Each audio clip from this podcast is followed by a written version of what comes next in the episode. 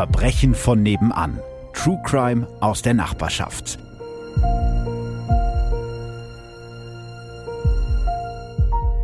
Hallo und herzlich willkommen zu Verbrechen von nebenan. Für diese Folge habe ich mir einen besonderen Gast eingeladen, den ich tatsächlich beim Tatort Podcast kennengelernt habe. Maximilian Pollux. Hi Max. Hi Philipp. Ah, ich bin voll froh, da zu sein. Ja, ist geil, ne? Wir haben ja schon im Tatort-Podcast irgendwie nachher so geschrieben, wir müssen eigentlich mal was zusammen machen und jetzt hat sich's irgendwie endlich ergeben. Ich freue mich mega. Du, Verbrechen von nebenan gehört auf jeden Fall zu den Podcasts, die in meine Recherche mit reinfließen. Also wenn oh. ich was, das kann ich, kann ich ganz klar sagen, wenn ich merke, du hast den Fall schon gemacht, dann höre ich es mir auf jeden Fall an. Sehr gut, das also. höre ich gerne. Vielleicht für die Leute, die jetzt so gar nicht wissen, wer du bist und was du machst und so. Mhm. Du hast selber als äh, sogenannter Intensivtäter fast zehn Jahre im Gefängnis gesessen und heute machst du was ganz anderes. Du bist Anti-Gewalt-Trainer, Autor, Podcaster und machst ganz viel Aufklärungsarbeit. Also eigentlich, äh, ja, bist du der perfekte Gast für die heutige Folge. Ja, man könnte fast sagen, es ist noch schlimmer als früher. Podcaster so. Meinst du, das ist dann so der Abstieg vom Knasti zum Podcaster? So, meine Mutter war erst froh, als ich dann Anti-Gewalt-Trainer geworden bin und so, aber dann Podcaster. Jetzt, jetzt äh, weiß ich nicht mehr, was sie bei der Verwandtschaft sagen soll. Was ich okay. ich habe ein Kinderbuch geschrieben. Ein Kinderbuch ah, ist auch Autor bist, ja genau, genau. Kinderbuchautor. Kinderbuchautor. Das ist ganz gut. So stelle ich mich jetzt immer vor, wenn ich mich im Hotel irgendwie so beruf, äh, dann schreibe ich Kinderbuchautor. Ja, stimmt. Bei Podcaster, da denken die direkt das Schlimmste in den Hotels. Das kenne ich auch. Die, die denken, der, äh, haben sie eine Kreditkarte? Können sie vorher zahlen? Ja. Geht das irgendwie? Verdient man damit überhaupt Geld? Können sie sich ja. überhaupt diesen Hotelaufenthalt leisten? Ja. Sehr schön. Lass uns mal ins Thema springen. Inhaltswarnung muss ich definitiv an der Stelle loswerden. Oh ja. In dieser Folge geht's um die explizite Darstellung von wirklich schwerster Gewalt, von Folter, von Mord und auch von Suizid. Das ist echt kranker Scheiß, sage ich nicht oft, aber in dem Fall ist das so. Also wenn ihr mit diesen Themen nicht zurechtkommt, überspringt die Folge. Am besten. Einige Namen habe ich außerdem geändert. Max, bist du ready? Ich bin ready. Obwohl ich dir, also ich weiß ja, worum es geht und ich kann dir sagen, für mich ist es eine Folge, in der ich getriggert werden werde. Also mhm. ich, ich meine, ich beschäftige mich jetzt so lange mit True Crime auch selber wieder, dass ich merke, ich habe ein bisschen Hornhaut bekommen. Ja. Aber diese Folge ist was ganz Übles. Ja, auf vielen Ebenen eigentlich. Ja, ne? ja wir, wir, wir starten jetzt einfach mal rein. Am letzten Tag im Leben von Hermann H. liegen überall Luftschlangen, Konfettischnipsel und leere Sektflaschen auf dem Boden. Als die Sonne an diesem 12. November 2006 über der Kleinstadt Siegburg aufgeht, wanken die letzten Menschen in lustigen Super Mario, Clowns oder Batman-Kostümen nach Hause. In der 40.000 Einwohnerstadt bei Bonn hat gestern die fünfte Jahreszeit begonnen und überall finden sich noch die Überbleibsel der rauschenden Party. Wahrscheinlich gibt es in der Stadt nur einen einzigen Ort, an dem gestern nicht gefeiert wurde, und der liegt hinter hohen roten Backsteinmauern. Schon seit mehr als 100 Jahren liegt die Siegburger Justizvollzugsanstalt hier mitten in der Stadt. Rund 700 Männer und männliche Jugendliche sitzen hier ein. Schon um 16 Uhr am gestrigen Nachmittag wurden die Zellen in der JVA zugeschlossen. Für die Siegburger Justizvollzugsbeamten ist es eine ruhige Nacht. Ruhig bis auf diese Beschwerde wegen des Lärms in Zelle 104. Zwei Beamte werfen deshalb einen Blick in die Zelle, aber es sieht eigentlich alles aus wie immer. Drei der vier Gefangenen in der Zelle sitzen am Tisch, der vierte liegt in seinem Bett. Sie hätten nur ein paar Möbel verrückt, erklären die Häftlinge den Beamten keine Auffälligkeiten in Zelle 104. Kurz darauf rücken die Beamten noch einmal aus. Irgendwer in Zelle 104 hat den Notfallknopf gedrückt. War nur ein Versehen, versichert einer der Insassen. Also weiterhin alles ruhig. Doch am Morgen des 12. November 2006 beendet ein lauter Schrei die ruhige Nacht in der JVA Siegburg. Sofort rennen mehrere Beamte durch den langen Flur mit den roten Metalltüren rechts und links und stehen kurz darauf vor der Zelle mit der Nummer 104. Zwei Stockbetten und ein kleines Badezimmer für vier Häftlinge auf 17 Quadratmetern. Drei der Bewohner, Paddy J., Robin B. und Dario L., sind bereits hellwach, aber einer fehlt. Der 20-jährige Robin B. deutet auf das Badezimmer. Er ist es, der an diesem Morgen geschrien hat. Da ist jemand tot auf dem Klo. Als die Beamten das Badezimmer betreten, sehen sie sofort, was mit dem vierten Zellenbewohner passiert ist. Hermann H. baumelt leblos von der Badezimmerdecke. Es sieht so aus, als habe er Suizid begangen. Hastig laufen die Beamten aus der Zelle über den Flur, um Bescheid zu geben, dass ein Häftling verstorben ist. Dabei rennen sie auch an einem Plakat des Comic-Katers Garfield vorbei, der in Handschellen von der Decke hängt und verschmitzt grinst. Unter der Zeichnung, die schon seit Jahren hier im Gefängnisflur hängt, steht in dicken schwarzen Buchstaben Denk daran, jeder Tag könnte dein letzter sein. Für Hermann H. ist dieser Satz zur bitteren Wahrheit geworden. Doch zu diesem Zeitpunkt haben die Vollzugsbeamten noch keine Ahnung, was für unfassbare Grausamkeiten sich in dieser Nacht in Zelle 104 abgespielt haben. Das heißt also, zu diesem Zeitpunkt geht man noch von einem Suizid aus. Und Max, so ich gelesen habe, sind Suizide im Gefängnis in Deutschland leider keine Seltenheit, oder? Ja, es ist es gibt leider keine genauen Zahlen dazu. Mhm. Also da kann man viel suchen, hast du bestimmt auch gemacht, da wird man nichts finden. Aus mhm. Gründen wahrscheinlich. Ja, ich kann dir nicht genau sagen, warum sie nicht gezwungen werden, die Anstalten, also diese Zahlen mhm. immer offen zu legen, warum es keine Datenbank gibt, in der man es nachschlagen kann.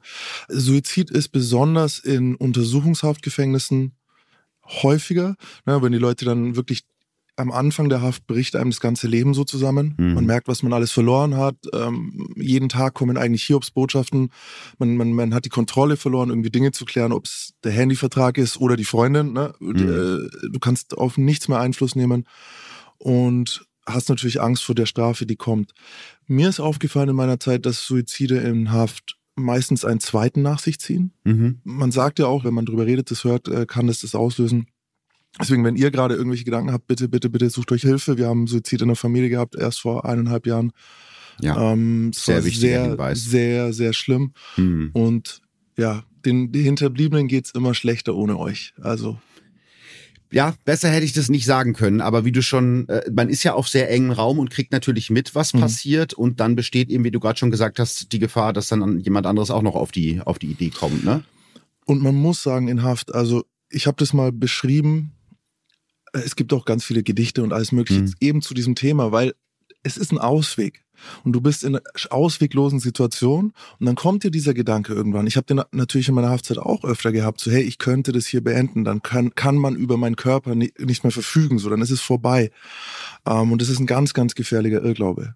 Ja, und desto natürlich. öfter mhm. man dran denkt, desto, ja, ne, desto äh, vernünftiger kann einem das erscheinen, wenn man in so einer Extremsituation ist. Und wenn man dann sieht, wie es jemand gemacht hat, dann kommt immer ein zweiter hinterher. Ist vielleicht auch ähm, der Grund, dass man sehr viel Zeit hat zum Nachdenken, vielleicht schon zu viel Zeit über solche Sachen nachzudenken, weil ja eben, ne, du verbringst einfach so viel Zeit in der Zelle. Mhm. Ich glaube, wirklich das Schlimmste ist die Ausweglosigkeit. Mhm. Wenn man für Menschen, die auch vielleicht unter Panikattacken oder sowas leiden, stellt euch vor die Situation im Aufzug, stellt euch vor die Situation an der Kasse, in einem Flugzeug. All das auf Jahre. Hm. Das ist eines der ersten Gesetze, das du dort lernst. Du kannst nichts gegen diese Situation tun. Wenn ich krank werde, muss ich hier bleiben. Wenn meine Mutter stirbt, muss ich hier bleiben. Wenn ich hm. keine Lust mehr habe, muss ich trotzdem hier bleiben. Es gibt keinen Ausweg. Und insofern ist es, glaube ich, da liegt die Faszination oder die Gefahr dahinter. Hm. Wir können ja mal ein bisschen über die Bewohner der Zelle äh, sprechen, ne? so ein bisschen was habe ich ja gerade schon ähm, angeschnitten. Wir fangen vielleicht ein, mal an mit dem Opfer. Eins, ja? Hm? Eins gebe ich noch mit vorher. Der Zeitpunkt, nämlich für viele Leute ist Weihnachten das Schlimmste. Das gilt mhm. vor, vor allem für Erwachsene. Wenn du in Haft bist an Weihnachten, weil du dann deine Familie so sehr vermisst. Bei Jugendlichen oder jungen Gefangenen ist es meistens Silvester ja. Oder wie jetzt hier sowas wie Karnevalsbeginn, wo sie eigentlich draußen sind und voll viel erleben. Und jetzt okay. liegt die Anstalt, die Siegburg, ja auch noch in der Stadt. Genau. Das heißt, sie kriegen mit, draußen laufen Besoffene vorbei, draußen schreit einer. Vielleicht kommt sogar jemand vorbei, der jemanden kennt in der Anstalt. Ey, Peter, alles klar. Ja. Uh. Und äh, gerade für junge Menschen sind das extrem schwierige Situationen. Ja. So, wo du dich erinnerst, da willst du draußen sein. Äh, manche Leute wollen da nicht mehr in Urlaub fahren, manche Jugendliche, weil sie wissen, an dem Wochenende ist eine Party in der Stadt. Ja. Und da in Haft zu sitzen in der Anstalt, wo du das mitkriegst, ist ziemlich hart. Ja, auf den ersten Blick sehr guter Hinweis. Äh, spricht ja dann doch einiges dafür, dass Hermann H. sich suizidiert hat. Das wäre zumindest nicht ungewöhnlich, mhm. ne? auch an diesem Wochenende. Als eben dieser Hermann H. im Sommer 2006 im Alter von 20 Jahren in die JVA in Siegburg verlegt wird, ahnt er noch nicht, dass sein Leben knapp ein Vierteljahr später genau hier enden wird. Hermann wird 1986 in Rheindorf geboren, einem Stadtteil von Leverkusen voller Hochhäuser, der damals als Problembezirk gilt. Hermanns Eltern trennen sich, da kann der Junge noch nicht mal laufen. Mutter Marianne nimmt Hermann, seinen drei Jahre älteren Bruder Martin und ihre Tochter Tina aus erster Ehe mit zu Verwandten. Doch schon bald ist Marianne überfordert, hat keine Zeit und keine Geduld, sich um Hermann und seine Geschwister zu kümmern. Beim Jugendamt lässt sie deshalb das Sorgerecht für die drei Kinder auf Hermanns und Martins Vater übertragen. Ein folgenschwerer Entschluss, denn die nächsten Jahre, die Martin und Hermann bei ihrem Vater und Tina eben bei ihrem Stiefvater verbringen, sind vor allem für Tina eine grausame Zeit. Fast zehn Jahre lang wird sie von ihrem Stiefvater bei jeder Gelegenheit missbraucht. Ihre Mutter Marianne bekommt das mit, doch schreitet lange nicht ein. Als sie sich und ihren Ex-Mann dann schließlich doch bei der Polizei anzeigt, sagt sie, ich habe zu lange geschwiegen. Sie selbst wird zu zweieinhalb Jahren Haft auf Bewährung verurteilt. Ihr Ex-Mann muss für dreieinhalb Jahre in den Knast. Ganz kurzer Einschub an der Stelle. In meinen Recherchen begegnet mir das wirklich sehr häufig, dass Leute, die später im Knast landen, schon ganz früh in ihrer Kindheit selber Opfer von Gewalt, von Missbrauch und von Misshandlungen geworden sind. Ist ja hier in dem Fall auch so. Deckt sich das mit deinen Erfahrungen aus deiner Haftzeit und auch jetzt aus deiner jetzigen Arbeit? Sehr. Ähm, das gilt vor allem für Jugendgefängnisse. Mhm. Also bei, bei, bei der normalen Erwachsenenhaft hast du so ein bisschen, ich sage immer so ein bisschen einen Zerspiegel der Realität. Da hast du auch mal Uli Hoeneß sitzen. Ja. Weißt du, da hast du auch mal erfolgreiche Leute, die irgendeine andere Straftat begangen haben oder eben den Mörder, ne, der jetzt äh, seine Frau erschlägt nach 30 Jahren Ehe. Der sitzt da auch. Mhm. In Jugendhaft sitzen ja, Leute, die von Anfang an schlechte Karten bekommen haben. Ja. Wir haben immer wieder dasselbe. Wir haben immer Problembezirk, wir haben immer wenig Geld in der Familie, wir haben Alkohol, Drogenprobleme, wir haben Gewalt bei den Eltern. Und das ist auch so eins der Probleme, die ich mit, mit Jugendhaft habe, dass wir eben dort eh schon die Schwächsten hinschicken und ein weiterer Grund dafür, dass das so passiert ist, wer geht nicht in Jugendhaft? Das ist dann, der kann dieselbe Tat begangen haben wie der mhm. andere, aber wenn deine beiden Eltern auftauchen bei der Verhandlung und sich mit hinten reinsetzen, vielleicht ist sogar die Oma gekommen und äh, der, der Richter sagt, ja, wie soll es denn weitergehen? Der Vater sagt, ja, der kann jetzt bei mir im Betrieb die Ausbildung machen und die Mutter, die Mutter weint mhm. und dann hast du eine Chance. Das ist genau diese Grenze. Bei Jugendhaft ist immer Ermessensspielraum des Richters. Ja. Das hat das Jugendstrafrecht so gemacht. Und da entscheiden sie sich dann dafür, eine Bewährung auszusprechen. Wenn deine Eltern nicht da sind und äh, der Vater selbst vorbestraft ist, dann gehst du in Haft. Deswegen mhm. ist es unfair. Ja, ist ja in vielen Sachen so. Es ist ja auch, wenn du dir mhm. Bildungschancen in Deutschland anguckst, mhm. ist ja auch komplett unfair, weil es einfach so sehr vom finanziellen Hintergrund deiner Eltern abhängig ist. Aber das ist ein, ist ein gutes Beispiel, ne? weil da geht's ja oft um Resozialisierung und ich kann ja sogar auch den Gedankengang des Richters nachvollziehen, wenn er dann sagt, mhm. ja, der Junge hat einen Ausbildungsplatz, dann gebe ich ihm jetzt mhm. nochmal die Chance, dass er was aus seinem Leben macht. Und wie mhm. du gerade schon gesagt hast, bei solchen Jugendlichen ist ja die Chance, dass sie was aus ihrem Leben machen, vielleicht eher nicht so groß, ne? Da wäre die Antwort, anstatt dass wir im Knast geben, müssen wir ihm eine Ausbildung geben. Weißt ja, du? Also eigentlich so schon. Das richtig, das wäre und, die richtige Antwort, ja. Und wir haben ähnlich äh, beim Studium, gerade beim Jurastudium oder so, da müssen wir den Leuten halt Wohnraum geben. Mhm. Auch wieder so. Deswegen, du kannst dein Jurastudium nicht schaffen, wenn du nebenher zwei Jobs machst. Das ist, also ich, das ist der Grund, warum unsere Juristen aussehen, wie sie aussehen. So, ja. ne? Also das kann ich ganz klar sagen. Ich habe mit super vielen zu tun und das sagen sie auch selber. Also es gibt ein, eine, eine, eine Schwelle, ich glaube das zweite oder dritte Semester ist, wo du es eigentlich nur noch schaffst, wenn du dich darauf fokussieren kannst und dafür brauchst du einen Background. Nee, das ist ja nicht nur beim Jurastudium so. Also ich bin sehr dankbar, dass ich in dem Podcast eben auch mit Leuten mit einem ganz anderen Hintergrund zu tun habe, so wie jetzt mit dir in der mhm. Stelle, weil guck dir mal Journalisten an, die sind eben auch mhm. größtenteils weiß und kommen aus wohlhabenden Familien, mhm. weil du ganz viele unbezahlte Praktika machen musst. Die kannst du dir mhm. ja gar nicht leisten, wenn du irgendwie eine Wohnung hast, die du selber bezahlen musst. Das, das geht nicht. Da kannst du nicht für, für ein halbes Jahr für Lulu irgendwie arbeiten. Ja. Und äh, so, so gesehen haben wir da wirklich Defizite, die man, die man aufarbeiten könnte. Die Antwort Haft ist, ist, ist äh, äh, nicht die richtige in dem Fall. Ja, und ich finde, der Fall, um den es hier geht, ist ein gutes Beispiel dafür, wenn man äh, sich den jetzt im weiteren Verlauf anguckt. Also der Hermann, äh, bei dem ist es so, dass das Jugendamt das Sorgerecht für die Kinder übernimmt, weil eben Mutter und Vater ins Gefängnis kommen. Und Hermann selbst kommt in Leverkusen in eine Betreuungseinrichtung namens Haus Nazareth. Und dort mhm. tut er sich natürlich schwer, ne? neues Umfeld, neue Leute, neue Strukturen und so richtig will und kann Hermann da nicht reinpassen. Er haut oft ab, kommt aber immer irgendwann wieder und hat Stress mit den anderen Kindern. Einmal wirft er sogar mit Messern um sich. Dafür wird mhm. er dann ins nächste Kinderheim geschickt, dieses Mal nach Münster und wieder das gleiche Spiel, neues Umfeld, neue Leute, neue Strukturen. Von Münster aus wird Hermann dann nach Andalusien geschickt, also nach Spanien. Dort gibt es ein Resozialisierungscamp für sogenannte schwer erziehbare Jugendliche. Dort mhm. bleibt er zwei oder drei Jahre. So genau weiß das seine Mutter Marianne später nicht mehr. Wahrscheinlich zum ersten Mal in seinem Leben erlebt Hermann in Spanien sowas wie Struktur. Morgens Unterricht, nachmittags den Hof fegen und schwimmen lernen. Das Leben im sonnigen Spanien gefällt ihm. Seiner Mutter sagte am Telefon, nach Deutschland will ich nicht mehr zurück. Aber und er muss. Das, das, hm? das haben wir ganz häufig. Weil jetzt könnte man an der Stelle ich, ich, ich kenne deine Zuhörer ja noch nicht. Ich weiß jetzt, ja. Äh, ich weiß aber, dass der ein oder andere sich jetzt denkt, na siehst du doch, da haben wir es doch. Wir versuchen es ja. Wir haben es ja versucht. Und nach Spanien würde ich vielleicht auch gerne oder so. Mhm. Nochmal, der, wo der Junge davor herkommt. So, der hat, der, der Vater hat seine, seine, seine, seine Schwester missbraucht. Die ja. Mutter hat ihn abgegeben. All diese Dinge. Und jetzt ist er das erste Mal, wo, wo es Struktur gibt und freut sich und will dort bleiben. Das ist ganz, ganz viel. Und ich finde diesen Gedanken der Resozialisierung an der Stelle komplett irreführend, weil eine Resozialisierung bedeutet immer, ich führe jemanden irgendwo hin zurück. Das hat dieser Junge ja nie erlebt. Mhm. Ich Wohin kann ihn nicht resozialisieren. Genau, Wohin ja. willst du ihn denn ja. resozialisieren? Das ist eine Erstsozialisierung, die dort stattfinden soll eigentlich. Stimmt. Und also eine Erstsozialisierung im, im positiven Sinne. Der, davor seine Sozialisierung war komplett im Arsch. Deswegen mhm. wollen wir den nicht dahin resozialisieren. Und das ist wichtig, das muss man verstehen. Das ist also das erste Mal, dass er jetzt was Positives erlebt. Und das ist auch nicht leicht. Weil mhm. wie alt ist er da? Es ist ein junger Mensch, der mit anderen zusammenleben muss, die er davor nicht kannte, Regeln von Leuten befolgen muss, die er nicht kannte in einem fremden Land. Und trotzdem ist es besser als das, was er davor hatte. Ja. Also da müssen wir hin, in das Mindset müssen wir rein.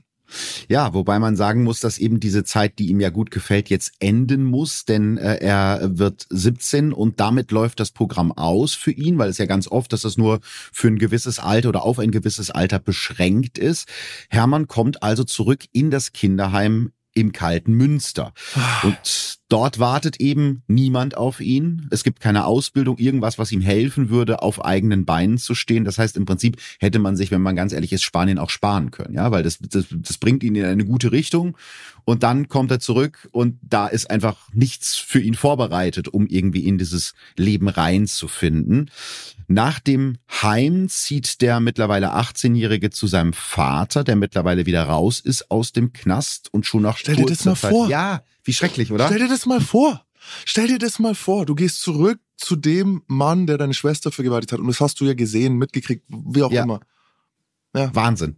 Das zeigt aber auch die, die Alternativlosigkeit. Ne? Also er, er hätte sicherlich nicht freiwillig äh, zu seinem Vater ziehen wollen, wenn es eine andere Möglichkeit gegeben hätte. Und mhm. logischerweise führt das eben zu Stress und sein Vater schmeißt Hermann nach kurzer Zeit raus.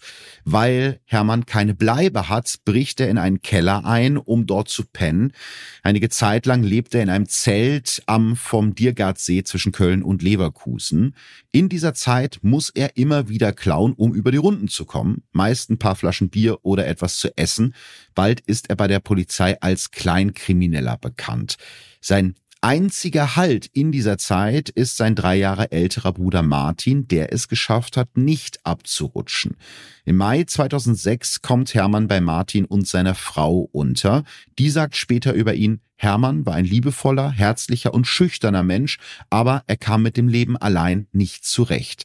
In der Gothic-Szene findet Hermann zu dieser Zeit seinen Halt. Er trägt seine schwarzen Haare kurz geschoren und trägt am liebsten Nietenarmbänder und ein umgedrehtes Kreuz um den Hals. Seine Lieblingsband ist Slipknot. Da grölt er immer laut mit, auch wenn er die Texte nicht versteht, denn Hermann kann kein Englisch und hat eine Lese- und Rechtschreibschwäche. Ein damaliger Mitarbeiter des Leverkusener Jugendamtes sagt über ihn, Hermann war keiner, der alles aufmischte. Eigentlich war er einer, dem man helfen musste, weil er mit dem Leben nicht zurechtkam.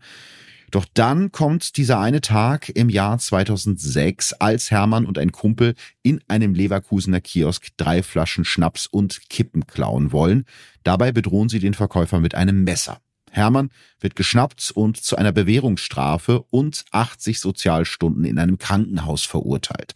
Aber Hermann kommt mit dem Hausmeister der Klinik nicht klar und schwänzt schon ab dem dritten Tag. Das macht den Amtsrichter in Leverkusen so sauer, dass er einen Haftbefehl gegen Hermann ausstellt. Schon irgendwie krass, wenn man überlegt, ne? Drei Flaschen Schnaps und dafür kommst du in den Knast. Irgendwie. Also, wieder auf der einen Situation, auf der einen Seite verstehe ich, wenn man jetzt sagt, ah, aber man hat ihm eine Chance gegeben, hat er die Bewerbung. Ja. Ähm, ich habe Sozialstunden auch schon machen müssen äh, und gerade da hast du ja nicht mit Sozialarbeitern zu tun. Also mein erster Hausmeister, das war ein Hardcore-Nazi. Mhm. Der hat äh, äh, Skatebrettfahrer und, äh, und auf, er hat auf alles Mögliche hat er geschimpft. Also ja. wenn da jetzt einer kommt mit einem umgedrehten Kreuz und Nietenarmbändern, dann hast du schon einen Streit. Und das ist ja auch ja. nicht das, was du willst. Also warum sind da keine Sozialpädagogen deine Ansprechpartner? Erstens bei Sozialstunden. Und zweitens, der Vater hat dreieinhalb Jahre bekommen ja, für Vergewaltigung und wir schicken jetzt einen komplett losten Jugendlichen in den Knast. Also da muss ich doch, da muss ich mich doch fragen, wie, was für ein System ist das? Ja, das ist Wahnsinn. Das ist wirklich und Wahnsinn. Und wir haben bei unzähligen Gelegenheiten, hast du gesagt im Skript, mhm. also äh, immer wieder mehrfache Vergewaltigung, dreieinhalb Jahre. Und der Junge geht jetzt wie zweieinhalb Jahre muss er absitzen? Genau, er hat ja eine Bewährungsstrafe bekommen und weil er sich sozusagen nicht an die Bewährungsauflagen gehalten hat, ne, kommt er halt in Knast, beziehungsweise er ist jetzt zu dem Zeitpunkt noch flüchtig. Und man muss auch sagen, er stellt sich jetzt aus seiner Flucht nicht so richtig schlau an, ne? An einem Überraschung. Ja, Überraschung, ist, genau. Klingt er wie voll das Mastermind. Ja, das, das ist ja das Schlimme. Eigentlich müsstest du Mitleid mit dem ne, haben und den auch irgendwie ein bisschen mitnehmen und an die Hand nehmen. Und dann gibt's eben diesen Samstagabend im Oktober 2006. Da wird Hermann am Kölner Hauptbahnhof festgenommen weil er ausgerechnet zwei Polizisten nach dem Weg zur Toilette gefragt hat. Wie gesagt, zu dem Zeitpunkt gibt's einen Haftbefehl gegen ihn, ne? Er wäre ja. definitiv nicht bei Ocean's Eleven dabei. Definitiv nicht. Nach den ersten zwei Wochen in der JVA Köln-Ossendorf verlegt man ihn zwei Wochen später in das Gefängnis nach Siegburg. Dort ähm, oh. werden die jüngeren Häftlinge, die man hier Picos nennt, zu zweit in eine Zelle gesteckt. Kennst du das auch, dass man die Jüngeren irgendwie zusammen in eine Zelle steckt? Oder hast du eine Erklärung, warum man das so macht? Also, also Siegburg ist eine, eine besondere Anstalt gewesen, mhm. sowieso. Ähm, dort waren Erwachsene und Jugendliche zusammen im selben Haus. Die waren zwar getrennt, also haben sich eigentlich nicht gesehen, aber das hat einen Einfluss auf die Anstalt. Ja. Ähm, und dann, was natürlich die Stationsbeamten machen, die sehen auf den ersten Blick, was das für einer ist. Also, wenn der nicht gerade erst angefangen hat, wenn der da ein paar Jahre arbeitet, dann sieht er sofort, genau wie ich oder die anderen Gefangenen, mhm. was das für eine Art von Gefangener ist. Und dann packst du natürlich zwei zusammen, die sich gegenseitig keinen Ärger machen. Ja wenn du jetzt welche hast, die sehr, sehr stark sind oder äh, du hast jetzt, weiß ich nicht, äh, zwei Kurden, die beide mhm. für Messerstecherei, dann packst du die halt zusammen. Weißt du ja. so, dann können sie da, äh, können sie miteinander reden. Dann auch Russen tust du normalerweise, du schaust, dass die Leute bei sich bleiben, weil die Grüppchen bilden sich sowieso. Ja. Und du versuchst normalerweise starke und schwache in Jugendhaft nicht zu mischen. Eben mhm. genau, weil du weißt, was dann passiert. Mhm. Bei den Erwachsenen ist es ein bisschen anders. Ich war ein Jahr lang in einem Sechsmann-Saal, heißen die Dinger dann da kann schon passieren, dass sie dir einfach so einen Schwachen reinlegen. Und entschuldigt bitte, dass ich das unterteile in stark und schwach, ja. weil es ist einfach in Haft so. Hm. Und damit meine ich eigentlich eher Täter oder Opfer. Ja. Und hier, der Junge, der Hermann ist ein Opfer. Absolut. In der, in der kriminellen Welt, ja. genauso wie in der sozialen Welt. Und wie gesagt, beim Erwachsenensaal kann passieren, dass sie dir so jemand mit reinlegen, damit der, wenn was passiert, die Aussage macht. Weil stell dir vor, du hast jetzt ah, okay. hm du hast jetzt fünf oder sechs Hardcore-Kriminelle, die äh, einen Ausbruch planen, eine Geiselnahme planen, ja. äh, den Gang dominieren wollen. Dann brauchst du jemanden, der da drin sitzt und diese Gespräche unweigerlich mitbekommt. Mhm. Was natürlich dazu führt, dass ähnliche Dinge, die wir jetzt hören werden, in diesem Sechsmannsaal auch passiert sind. Ja, klar. So, und mhm. dann ist es der halt, der es abkriegt. Ja, verstehe. Was warst du denn für eine, für eine Art von Gefangener, als du damals in Haft gekommen bist? Was würdest du sagen? Es geht immer los, wie, wie, wie kategorisierst du jemanden? Ja. Das eine ist sein, sein Habitus, der Phänotyp, ist er groß, ist er klein, ist er stark, ist er trainiert, mhm. äh, ist er auf Drogen, ist immer eine Sache so. Mhm. Die Leute, die dann schon keine Drogen mehr nehmen, sind meist die gefährlicheren. Und jetzt geht's noch um die Anlasstat. Mhm. Also, was hat derjenige gemacht? Hat derjenige Schnaps geklaut bei einem Kiosk und einer der beiden hat ein Messer gezogen?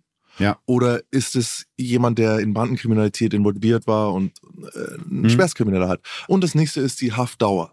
Ja. Das ist nochmal ganz wichtig, weil du könntest auch zum Beispiel ein Drogendealer sein, der große Mengen Drogen verkauft hat und dann trotzdem nur vier Jahre bekommen hat, mhm. dann bist du schon wieder sehr auffällig. Ja. Weil höchstwahrscheinlich hast du eine Aussage gemacht. Mhm. Wenn du jetzt aber, ich bin gekommen, ich hatte damals, ich war 21 und habe 13 Jahre bekommen. Also bei mir war die Frage nie, was für eine Art von Krimineller ich bin. Noch dazu bin ich recht groß und damals äh, sehr trainiert gewesen und ich bin Gewalttäter gewesen. Ja. Also ich war äh, sehr weit oben in der Nahrungskette gespannt. Mhm. Okay. Ähm, ja, in dem Fall ist es auch so, du hast es gerade schon angesprochen, da werden halt Leute zusammengesteckt, wo man denkt, die könnten zusammenpassen. Hermanns Zellenkumpel ist der damals 20-jährige Robin B. aus Aachen, der wegen Einbruchs ein Jahr absitzen muss die beiden verstehen sich. Bei dem schmalen jungen Mann mit den längeren blonden Haaren fühlt sich Hermann wohl. Als seine Mutter Marianne ihn am 31. Oktober 2006 besucht, sagt sie nach dem Besuch über ihren Sohn Hermann, er sah gut aus und über seinen Mitbewohner Robin, sie haben sich gut verstanden. Keine zwei Wochen später wird Hermann tot sein und einer der Täter ist sein Knastkumpel Robin B. Alles beginnt damit, dass die beiden am 7. November zwei neue Zimmergenossen bekommen, den 19-jährigen Paddy J. und den 17 Jahre alten Dario L. Zwei Jungs, die aussehen wie, das äh, zitiere ich jetzt, zwei süße Knäblein, die kein Wässerchen trüben können. Also das hat einer der Anwälte gesagt, weil was natürlich völliger Quatsch ist, aber natürlich. es ist tatsächlich so. Ja, aber du hast ja wahrscheinlich die Fotos von denen auch gesehen, wenn du dir die anguckst, denkst du so, ja, so habe ich mir jetzt einen Knasti aber eigentlich nicht vorgestellt. Ne? Die sind ja auch keine Knastis, das sind 17-jährige Kinder. Ja. Oder Jugendliche. Richtig. Aber äh, das, ist, das Interessante ist die Darstellung. Der Anwalt sagt eben, der die unschuldigen Buben mit ja, dem Engelsgesicht ja, ja. Genau. und und äh, weiß ich nicht, die Boulevardpresse wird sie die Mörder einfach nennen, so ne? Die, äh, also es ist die Monster. Richtig. Ähm, es ist, liegt immer im Auge des Betrachters und dass der Anwalt die als unschuldige süße Engel wahrnimmt, ist sein Job. Das ist äh, tatsächlich sein Job. Interessant ist, ist der Hintergrund, warum die zusammengelegt werden. Also Paddys und Darius Zelle wird renoviert mhm. und deshalb äh, müssen Hermann und Robin in Zelle 104 etwas zusammenrücken. Aus der Zwei-Mann-Zelle wird ein Vierbettzimmer gemacht und fünf Tage später ist Hermann tot. Also vier Mann auf 17 Quadratmetern finde ich schon sehr eng. Ist das normal? Ähm, ja, wie gesagt, es ist ja da auch jetzt so nicht geplant gewesen. Also es mhm. ist eigentlich eine Zweimannzelle. Wir müssen wissen, dass Siegburg zu der Zeit 115 Prozent belegt war, mhm. also eine Überbelegung. Ist immer schlecht in einem Gefängnis, weil eine Überbelegung heißt eigentlich immer, du kannst ja nicht anbauen oder, oder auf dem Gang noch was frei machen. Also heißt eine Überbelegung immer, du stellst mehr Betten in eine Zelle. Mhm. Und äh, wie gesagt, ich habe in Sechs-Mann-Sälen gelebt, ich habe in äh, Zwei-Mann-Zellen gelebt, ich habe in Drei-Mann-Zellen gelebt, ich habe in Einzelzellen gelebt. Und Zweimannzellen zu zweit sind meiner Meinung die schlimmste Unterbringung. Okay. Weil du dir da wirklich irgendwann auf die Nerven gehst. Beziehungsweise die Zweimannzellen, in der ich war, waren Einmannzellen. Also hast du acht Quadratmeter zu zweit. Und dann wird es plötzlich, ja, okay. das ist hm. viel schlimmer. Also 17,5 für vier ist vollkommen ausreichend. Es ist vollkommen ausreichend vom Platz. Ja, wir werden sehen. Ja. Am Platz hat's, am Platz hat's nicht gelegen. Am Platz hat's tatsächlich nicht gelegen. Wir können ja mal zu dem, zu dem Tag springen, als das alles sich nach und nach entwickelt, dem 11. November 2006. Das ist ein regnerischer Tag. In der JVA Siegburg hat's man an diesem Samstag schon auf den Wochenendbetrieb umgestellt. In den letzten Monaten wurde in dem Gefängnis kräftig gespart. Die Arbeit ehrenamtlicher Helfer wurde zurückgefahren, Besuchszeiten an Wochenenden gestrichen. Dafür wird das Faustrecht weitgehend geduldet, wie sich ehemalige Häftlinge und ein Gefängnispfarrer später erinnern werden. Dementsprechend schlecht ist der Ruf der JVA Siegburg, selbst unter den Berufsverbrechern. Da zittern sogar die ganz schweren Jungs, sagt ein Ex-Insasse über das Gefängnis. Das heißt, es gibt tatsächlich so ein Gefängnis, wo man weiß, ah, wenn ich dahin komme, scheiße. Also, äh, das, es ist ein Riesenthema. So, mhm. Die meisten Leute zum Beispiel denken, ich war in, die letzten Jahre war ich in Straubing. Straubing ist in Bayern das Gefängnis, das den schlechtesten Ruf hat. So, wir mhm. haben äh, Morde, Vergewaltigungen, äh, Geiselnahmen. Und trotzdem ist es eigentlich das sicherste Gefängnis. Warum? Mhm. Die Gefangenen dort haben alle sehr lange Strafen und der Altersdurchschnitt ist sehr, sehr hoch. Desto älter die Gefangenen, desto ruhiger sind die. Klar. Ja, desto mhm. weniger Ärger. Wenn du erst mal zehn Jahre sitzt, dann streitest du nicht mehr. So, welche Gefängnisse sind die stressigsten? Die stressigsten Gefängnisse sind da, wo die Leute mit den kürzeren Strafen sind, die schon mehrfach in Haft waren. Ja. Das sind die schlechtesten Gefängnisse. Weißt du? Also ein erstmaligen Gefängnis ist das, wo, wo du hinkommst, wenn du das allererste Mal eine Strafzeit gegangen hast. Das sind eigentlich auch immer gute Gefängnisse. Die Leute sind ja. ein bisschen unerfahren, wollen wieder raus, wollen, wollen ihre Be Bewährung zum Beispiel kriegen. Alle Gefängnisse, in denen Leute als Wiederholungstäter hinkommen, da sinkt die Chance, dass die die Bewährung kriegen können, weil beim zweiten oder dritten Mal machst du Endstrafe. Klar. Und das sind schlechte Gefängnisse. Hm. Erstens sind die Leute vom Charakter her, haben sie schon bewiesen, okay, äh, wir machen gerne Fehler. Ja. Und, und, und, und dann haben sie, haben sie nichts, worauf sie hinarbeiten. Und dann sind die Strafen aber nicht lang genug, dass sich derjenige wirklich großartig verändert. Weißt du, wenn du jetzt zwei, drei ja. Jahre hast, das reicht für nichts. Das reicht einfach nur, um dich aus dem Leben rauszureißen, aber es reicht nicht, dass du wirklich ähm, an deinem Kern arbeitest. Mhm. Und deswegen sind das sehr gefährliche Gefängnisse. Meistens beziehen sich die Gefangenen aber, wenn sie über eine Anstalt reden, eher auf die Haftbedingungen. Ja. Das heißt, wie, wie oft habe ich äh, Sport? Äh, gibt's Freizeitgruppen wie Schach, äh, mhm. Yoga, Häkeln, keine Ahnung. Gibt's irgendwas? Und gibt's so Sachen wie technisch? Hat man eine Playstation? Ja. In Bayern hast du das nicht. Darfst du telefonieren? Werden diese Telefonzeiten eingehalten? Hast du Langzeitbesuch? Also darf mhm. deine Frau kommen? Welche Arbeiten gibt's dort? Ja. Welche Betriebe sind dort ansässig? Das mhm. ist auch für viele Leute interessant. Stell dir vor, dort gibt's nur die, also es gibt in jedem Gefängnis Elektrik, Installation, wegen mir so eine Art Schreinerei. Ja. Bau heißt es meistens. Aber jetzt zum Beispiel in Straubing gibt's die MTU, es gibt BMW, es gibt äh, mhm. riesige Schreinereien. So, dann hast du ganz andere Möglichkeiten, dich zu beschäftigen. All das sind die Faktoren, die wichtig sind. Und Siegburg war von dem her gesehen ein Loch. Mhm. War es sowieso schon und das Loch wird jetzt sozusagen am Wochenende noch schlimmer, ne? Weil oh, das ist auch immer so. Ja, ne? das ist okay, das ist immer so. Hm? Hm? Weihnachten schlechteste Zeit im Knast, weil es gibt keinen Sport, es gibt keine Freizeitangebote. Hm. Warum? Weil der Stellenschlüssel eben halbiert wird ungefähr. Ja. Und bei so Dingen wie jetzt Karneval in Gegenden, in denen es eine Rolle ja, spielt, im Rheinland, ja, ja. Hm. Dann äh, kannst du dir sicher sein, auch die Beamten, die da sind, haben keinen Bock auf dich. Klar. Die wollen auch lieber nicht da sein. Die müssen ja, ja. entweder äh, oder kommen gerade vom Feiern, sind selber äh, verkatert. All das muss man bei dem Fall so ein bisschen mit reinziehen. Das sind strukturelle Probleme.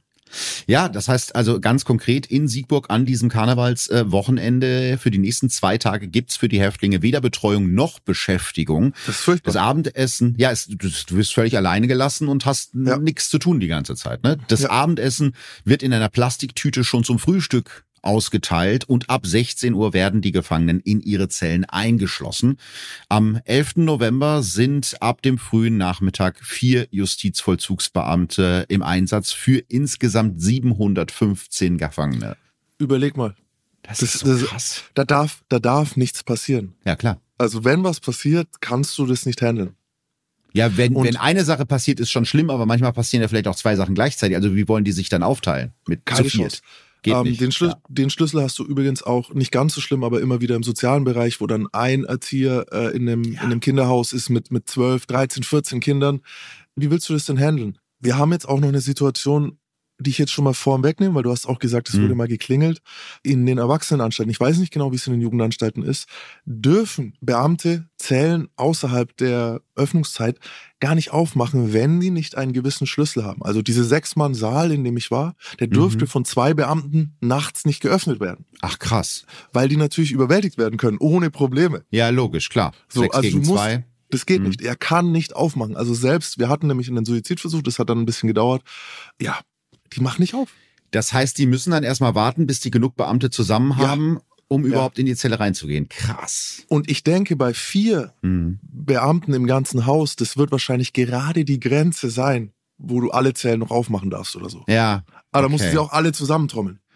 Ja, genau. Da müssen alle dann an einem Ort sein. Also wir können schon mal festhalten, denkbar schlechteste Voraussetzungen Alles, eigentlich. alles, es ist wie ein perfekter Sturm. Ja, ja, wir können uns ja mal angucken, wie sich dieser perfekte Sturm eigentlich zusammenbraut an diesem mhm. Tag.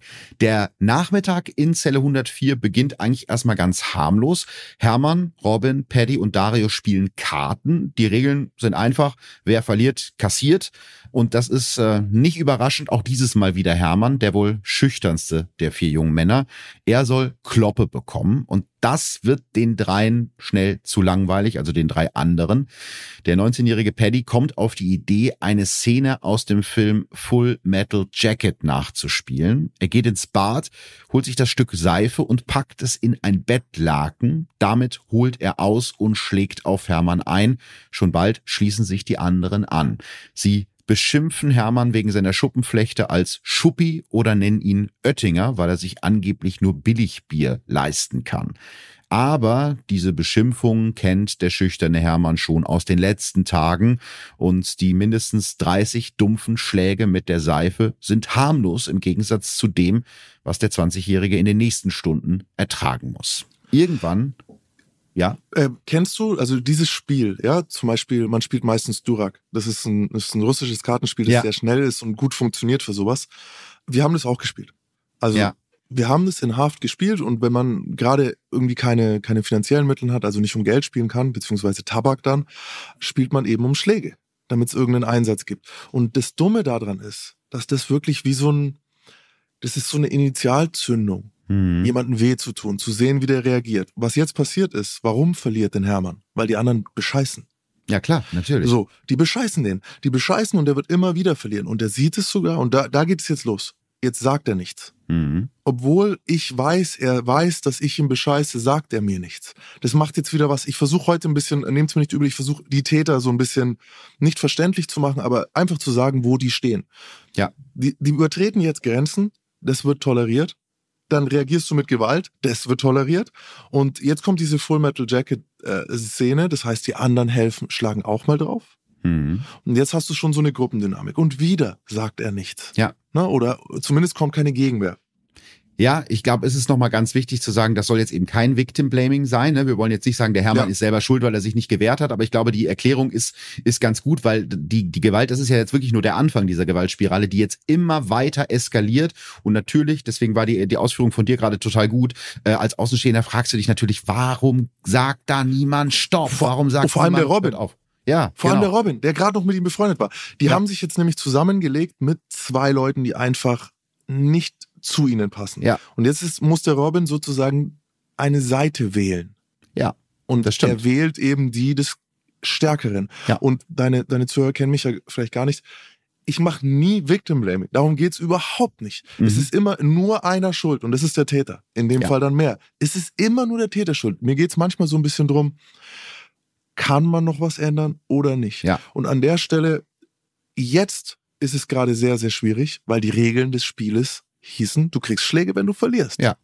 Was er hätte machen können, wäre, ich spiele nicht mehr mit. Ja. Den Scheiß spiele ich nicht. Da zumachen, da mauern. Das wäre an der Stelle wahrscheinlich nicht die richtige Antwort gewesen. Aber äh, jetzt ist, sind wir da schon drüber. Jetzt äh, sind wir schon außerhalb des Spiels. Genau, und jetzt steigert sich das immer mehr. Also die Schläge und die Beleidigungen reichen nicht mehr. Ja. Oh, die drei anderen jungen Männer wollen Hermann so richtig demütigen. Der soll sich vor ihnen die Seele aus dem Leib kotzen. Dafür flößen sie ihm erst einen halben Liter Wasser gemischt mit Salz und Chilipulver ein und dann eine komplette Tube Zahnpasta, bis er sich eben übergeben muss. Dann zwingen sie Hermann sein eigenes Erbrochenes zu essen. Jetzt gibt es kein Halten mehr. Der 20-Jährige wird gezwungen, die Klobrille abzulecken und das Wasser aus dem Napf zu trinken, in dem die Klobürste befestigt ist. Währenddessen prügeln seine drei Mitbewohner immer wieder auf Hermann ein, der zwar vor Schmerzen stöhnt, sich aber nicht wehrt.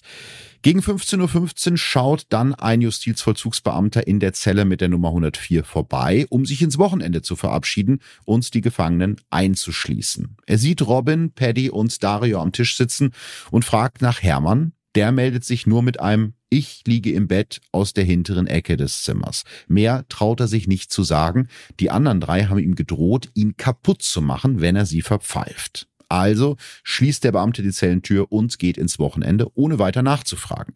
Von da an gibt es kein Halten mehr. Hermann muss sich hinknien und die Füße seiner Mitbewohner lecken.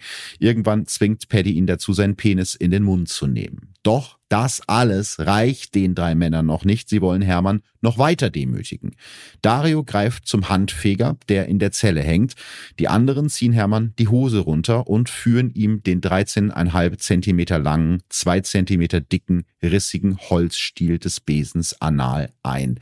Durch diese anale Vergewaltigung erleidet Hermann mehrere Risse im After und innere Blutung. Er stöhnt vor Schmerzen. Doch sein Leid ist noch lange nicht vorbei. Also wenn du denkst, das war schon die ultimative Demütigung, es geht immer weiter. Es wird auch immer wieder darüber diskutiert von den drei anderen in der Zelle, wie weit sie nicht gehen möchten oder wie weit sie noch gehen möchten. Aber dass jetzt ja jemand mal sagt, so wir hören jetzt auf, darüber denkt ehrlich gesagt keiner ernsthaft nach. Es wollte keiner als Weichei vor den anderen dastehen, wird Dario L. später über die Tat sagen. Sein Komplize Paddy ergänzt, wir haben gar nicht drüber nachgedacht, dass es ein Mensch ist. Und das finde ich auch einen ganz interessanten Punkt, den du ja oft auch bei Gewalttaten hast. Wenn ein gewisser Punkt überschritten ist, ist das Opfer komplett entmenschlicht. Die nehmen gar nicht mehr wahr, dass es ein fühlendes Wesen ist mit, mit Schmerzen, mit Ängsten. Die machen einfach weiter, ne? Ja, vor allem bei Gewalttaten, die von Gruppen begangen werden. Mhm. Also ja. ich glaube, die, die massivste Veränderung des Bewusstseins hattest du im Dritten Reich damals, bei uns zum Beispiel, ja. als äh, wirklich ganze Bevölkerungsgruppen vernichtet wurden ja. und davor entmenschlicht wurden. Also das kannst du auch nicht mehr machen, wenn du sagst, das ist jemand wie ich, sondern du trennst es. Was ich an dem Satz so unglaublich finde, das ist ja bei der Verhandlung, hat er das ja, gesagt. Genau. Und lies ihn mal nochmal. Hm. Wir haben gar nicht darüber nachgedacht, dass es ein Mensch ist. Die Betonung liegt auf es. Ja. Er es hat immer ist, noch, ja, er hat stimmt. immer noch, er hat nach Monaten ja. hat er immer noch nicht geschafft, diese, die, ihn wieder ihn zu nennen, dass er ein Mensch ist. Er hat ihn immer noch im S-Modus. Wahrscheinlich kannst du aber mit so einer Tat auch anders gar nicht leben. Wenn du dem Nachhinein jo, bewusst machst, ne, ich habe einen Menschen so sehr gequält, ne, das ist ja auch eine Art, damit genau. umzugehen. Er trennt auf jeden Fall das noch mhm. bis jetzt. Also was ich so interessant finde, auf der einen Seite ist es also sexuelle Gewalt, die hast du oft, wenn, wenn junge Männer irgendwie in diesen Rausch verfallen. Vor allem einer, mhm. das war dann hier äh, der Paddy, mhm. ne, der, der, der irgendwie diese sexuelle Komponente so mit reingebracht hat. Aber gleichzeitig so komische Sachen, die schon fast wieder kindlich sind, wie das mit dieser Zahnpasta. Ja, ja. So, ich will, ich will, dass der, das soll jetzt richtig eklig sein. Dann, das ist ein Kinderstreich, äh, ne? Eigentlich. Das ist, das ist ja. wie ein Kinderstreich. Das ja, ist so, die, die, das, da ist sowas Kindliches dabei. Und ey, Kinder können so grausam sein. Ne? Oh, Überleg ja. mal, was wir alle gemacht haben als Kinder. Irgendwie so mal ein Käfer ja. oder mal eine Fliege oder so oder mal eine Ameisending. Das würdest du als Erwachsener gar nicht mehr machen. Ja, ja klar. So, ne? Ich will das gar nicht. Ich fühle mich fürchterlich, wenn ich daran denken müsste, eine, eine, eine Ameise umzubringen, jetzt einfach so. Ja. Und da schwingt es noch mit. Es ist so die Grenze zwischen einem Erwachsenen und einem, einem Kind. Und Stimmt. das kann ganz fürchterlich sein. Ich habe, äh, ich empfehle da jedem, der das jetzt nicht versteht, dem empfehle ich äh, Herr der Fliegen. Stimmt, das ist ein gutes Beispiel dafür, ja die waren alle wohl erzogen sogar noch mhm. und ganz brave Internatskinder. Du packst sie auf eine einsame Insel, du nimmst Erwachsene weg und dann innerhalb von einer Woche beten sie einen Schweinekopf an. So, weißt du, es ist äh, ja, ich sag mal, diese, diese Schicht der Zivilisation, die über diesen Urinstinkten drüber ist, ist manchmal sehr dünn. Ja. Und da wird's halt sichtbar, ne? Und es gibt was übers Gefängnis, wenn du eher einfühlsam bist, wenn du empathisch bist, dann schlägt es nicht um in Gewalt, sondern es schlägt eigentlich in einen Rückzug um. Ja. Ne? Du wirst noch introvertierter, du, du lässt Dinge geschehen. Wenn du stark und aggressiv bist, dann wirst du gewalttätig in dem Setting, genau wie auf dieser Insel. Wahnsinn. Diese Zelle müsst ihr euch vorstellen, die hat nichts mehr zu tun mit dem Rest des Planeten. Hm. Es ist nur noch diese eine kleine Welt. Ja. Und es gibt diese Momente, in denen er sowas macht wie das mit dem Besenstiel und so, wo die nicht dran denken, dass diese Tür irgendwann wieder aufgeht dass es Konsequenzen haben muss eigentlich irgendwann. Ne? Es gibt ja. eine Welt außerhalb ja. dieses barbarischen Raums, den sie sich da geschaffen haben. Ja, und tatsächlich schafft Hermann es ja auch einmal noch so ein bisschen Kontakt zu dieser Außenwelt aufzunehmen, wie du es gerade genannt hast. Während er nämlich gezwungen wird, die Zelle zu putzen, schafft er es, den Alarmknopf der Zelle zu drücken, den man im Knast Ampel nennt. Und dadurch kommt in der Zentrale des Hauses 2, in dem sich die Zelle 104 befindet, ein akustischer Alarm an. Gleichzeitig, und das fand ich ganz interessant, weil ich das vorher auch nicht wusste, leuchtet in der Zelle selbst eine rote Lampe auf. Und hm. ich weiß nicht, wahrscheinlich kennst du solche Ampeln auch. Ich frage mich halt, warum nennt man das stiller Alarm, wenn der Alarm dann in der Zelle sichtbar ist? ist. Also, ist ja Quatsch. Kenne ich so auch nicht. Also, okay. es ist eine rote Lampe, die ist außen an der Zelle mhm. dran. Dass ja. man also auch sichtbar sieht, okay, da stimmt was nicht in der Zelle. In der Zelle macht für mich gar keinen Sinn. Kann ich mir auch so nicht vorstellen, weil wenn dort diese Lampe ist, dann Gefangene machen die wieder ab, verstecken was drin. Also weiß ich nicht, ob das stimmt. Naja, es ist in dem Fall so, dass die drei Täter eben dadurch gewarnt sind. Vielleicht war die auch außen an der Zelle so angebracht, dass man es trotzdem sehen konnte. Nee, du kriegst ja mit, der Sprechfunk. Du kriegst ja, ja mit, das macht, das macht eine, wie so eine, wie so ein kurzes oder so. Ja, ja. Also es gibt ein Geräusch, es gibt irgendein akustisches Geräusch. Du kriegst auf jeden Fall mit, wenn jemand die, bei uns hieß es Glocke. Ah, Glocke, okay. Ja, in dem Fall, so steht es zumindest in den Aussagen, dass die, dass die Täter bereits gewarnt sind durch diese Lampe, mhm. bevor der Sprechfunk losgeht. Also bevor sich ein Vollzugsbeamter über die Gegensprechanlage meldet. Das heißt, sie haben kurz Zeit, sich zu sammeln und zu überlegen, was mhm. antworten mhm. wir denen jetzt, weil der Beamte fragt natürlich, ist alles in Ordnung? Robin, Paddy und Dario reagieren sofort. Zwei von ihnen halten Hermann den Mund zu und einer antwortet über die Sprechanlage. Es sei nur ein Versehen gewesen, kein Grund zur Sorge. Hm. Keiner der an diesem Wochenende eingesetzten Beamten kommt in die Zelle, um die Situation zu überprüfen. Warum das so sein könnte, hast du ja gerade schon gesagt, weil theoretisch müssten dann alle vier Beamten aufmarschieren, damit sie zumindest gleich stark sind wie, wie die Zellenbelegung.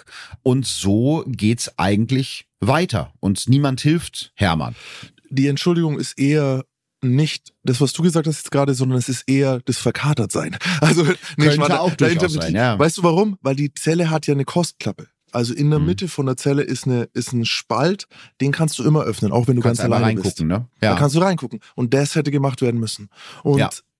auf der anderen Seite tatsächlich drückst du diesen Alarmknopf beim Putzen. Das passiert.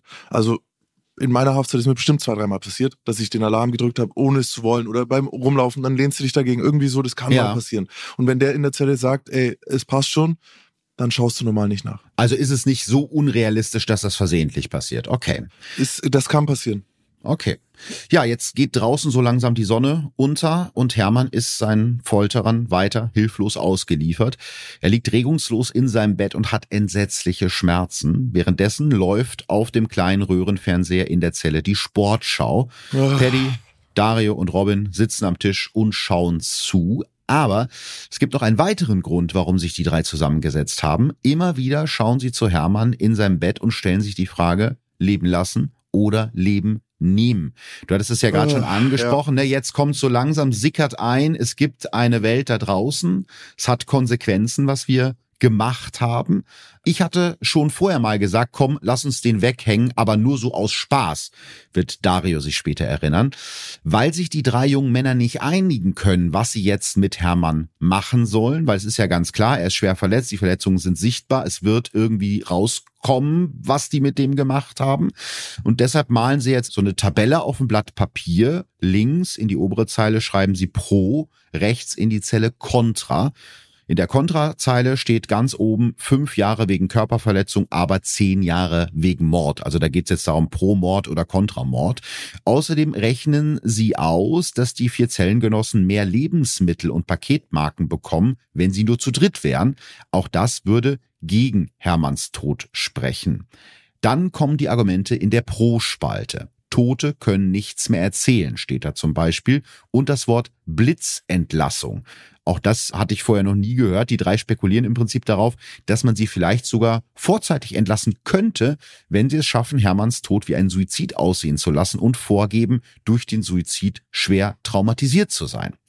Hermann bekommt das alles mit. Das ist das Allerschlimmste. Er verfolgt die Debatte über sein Leben und sein Tod und hört auch zu, als sie ihr Urteil sprechen er soll noch heute Nacht sterben.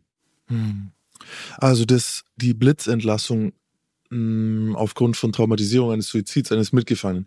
Es ist eine Mischung zwischen Mythos und nicht. Also mhm. du wirst natürlich nicht sofort entlassen, aber es würde, wenn, wenn das jetzt wirklich so passiert und du das mitkriegst und du den gefunden hast, es wäre definitiv was, was du irgendwo bei irgendeiner Anhörung mal sagen könntest, was dein ja. Anwalt dann sagt. Schauen Sie sich mein Engelsgesicht ja an, der musste sogar den, äh, das mitkriegen. Das wird dir aber nicht sofort rausbringen. Also das ist ein ja. Mythos, den in Erwach den, den gibt's in jedem Gefängnis, aber jeder Erwachsene versteht auch, also dass das so nicht funktioniert. Klar. Aber ein Jugendlicher, der glaubt das genauso. Ey, wenn wir das gut verkaufen, Mann, die können uns doch nicht hier behalten. Natürlich können sie. Natürlich können ja, sie, aber, aber, aber die verstehen es nicht.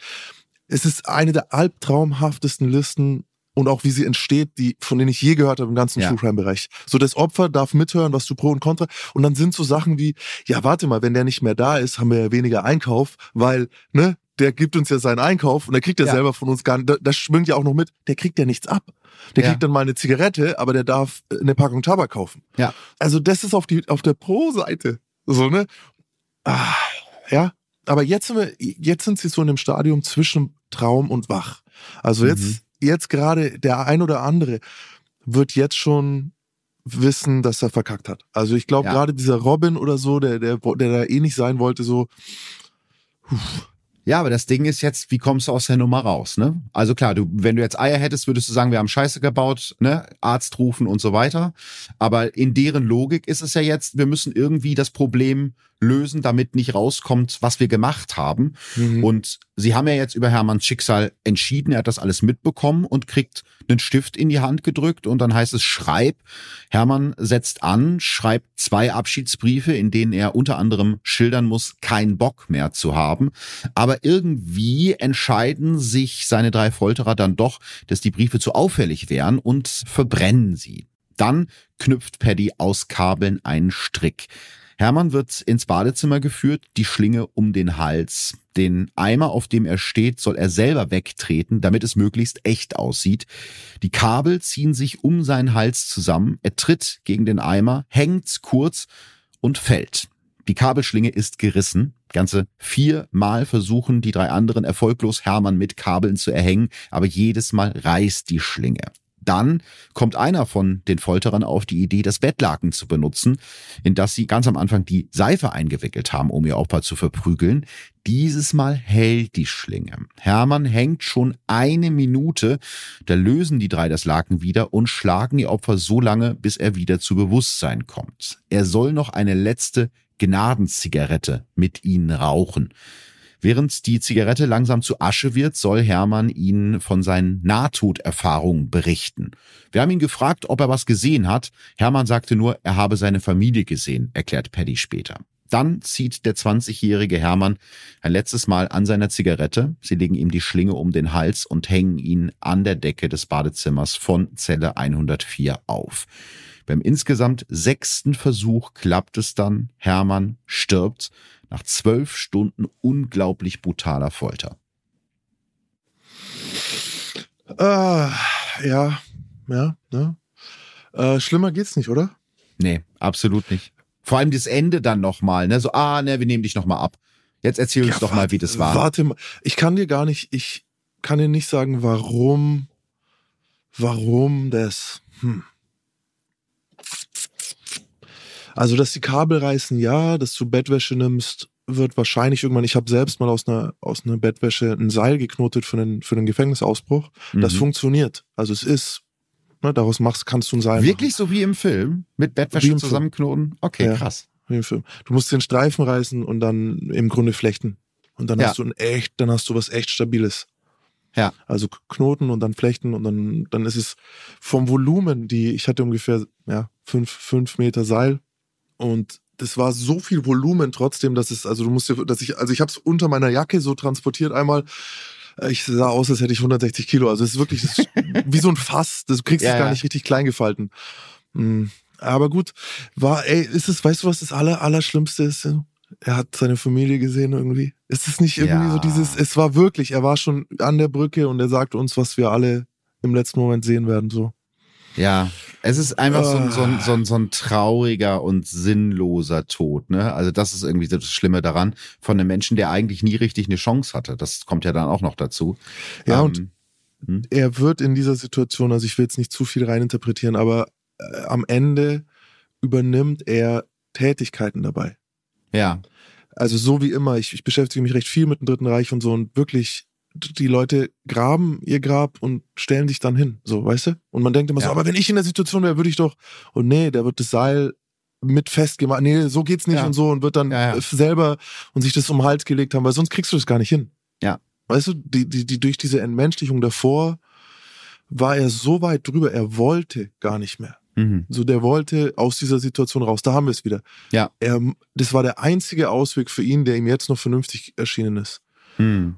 Ähm, schrecklich. Ja, ich finde interessant, dass sie auch praktisch, was danach kommt, dann doch relativ genau durchgeplant haben oder zumindest sich überlegt haben, wie das ablaufen soll. Mhm. Noch vor der ersten Kontrolle am Morgen soll Robin B. die Badezimmertür öffnen und den toten Hermann finden, ne, finden natürlich mhm. in Anführungsstrichen. Dann sollte er laut schreien und den Notfallknopf in der Zelle drücken. Mit zitternder Stimme soll er dann durch die Gegensprechanlage sagen, da ist jemand tot auf dem Klo und Genauso machen es die drei. Die Szene habe ich am Anfang schon geschildert. Die Beamten rufen und der Amtsarzt kommt in die Zelle. Der untersucht Hermanns Leiche und entdeckt tatsächlich keine Ausrufezeichen keine äußeren Gewaltanwendungen an der Leiche. Das hat mich ein bisschen wütend gemacht, als ich das gelesen habe. Er hat halt nicht geschaut. Ja, definitiv. Geht ja so. nicht anders. Also der, der, der Anstaltsarzt ist jetzt auch wieder so eine Sache. Oft ist es dann in dem Moment der Sani, weil wenn die Belegung mhm. nicht da ist, am Sonntag zum Beispiel hast du keinen Anstaltsarzt. Wo soll der, warum soll der da sein? Ja, also ja. da ist normalerweise dann Sani da. Der Sani ist nicht, das ist nicht der erste Suizid, den er sieht. Wenn das halbwegs passt, so. Ja, ja. Ne? Wenn da keine Stichwunde im, in der Brust ist, dann sieht, ne, die haben den ja angezogen die Verletzungen siehst du dann eigentlich schon erst, wenn du hinschaust, wenn jetzt im Gesicht, selbst wenn du jetzt, äh, die äh, Gefangene sehen oft nicht gut aus. Mhm. Weißt du, die, die zerkratzt und, und, und, und schuppig und, und, und ja, fleckig ja. und rot und dann hängt er dann jetzt auch schon sechs Stunden, da, da ist der Kopf blau. Da siehst du, die blauen Zunge Flecken ist schwarz, du ja. siehst das nicht. Also ich verstehe, dass es sich wütend macht und es ist auch richtig. Ich habe da schon Dinge gesehen. Also einer der Gründe, warum ich gesagt habe, ich werde mich in Haft nie umbringen. Mhm. Das erste war meine Mutter halt, dass ich gesagt habe, okay, ich tue der das nicht an. Aber der zweite Grund war fast schon Trotz. Ich wollte, dass die, also als, als, als Staat oder als ja. Beamte, mich nicht so sehen. Weil ich es auch mal gesehen habe, wie dann einer so ein bisschen Witze gemacht hat. Weißt du, wie sie sehen? Ja, da war so einer würdelos seinem, dann auch, ne? Ja. Am Kleiderschrank, ja, da hängt ja. einer. Weißt du, so, das war irgendwie so, der hat sich weghängt, so, ne? Irgendwie, das ist so. Ja. Aber vielleicht brauchen es die auch wieder andersrum, um damit umgehen um damit zu umzugehen. Zum Glück hast du es nicht gemacht, sonst, sonst äh, säßest du jetzt hier ne, äh, nicht. Nee. Da, sind wir, da sind wir froh drüber. Also man, man kann sagen, dass der, der Plan von den dreien am Anfang zumindest aufgeht. Als Hermanns Todesursache wird tatsächlich Suizid eingetragen. Er wird beigesetzt und Robin, Paddy und Dario bekommen eine Chance auf vorzeitige Haftentlassung. Zumindest wird das geprüft, da sie ja angeblich durch den Suizid ihres Zellengenossen traumatisiert sind. Das alles passiert am Ende des Tages aber nicht, also der Plan geht nicht auf, dank eines einzigen Mannes, dem Bonner Oberstaatsanwalt Robin Fassbender. So schmales Gesicht, Halbglatze und kritischer Blick hinter der randlosen Brille. Als Fassbender von dem angeblichen Suizid in Zelle 104 erfährt und dann noch hört, dass in dieser Zelle gleich vier Gefangene untergebracht waren, will er sich den Ort des Geschehens mit eigenen Augen anschauen. Der Staatsanwalt fährt in die JVA Siegburg und lässt sich den Toten zeigen.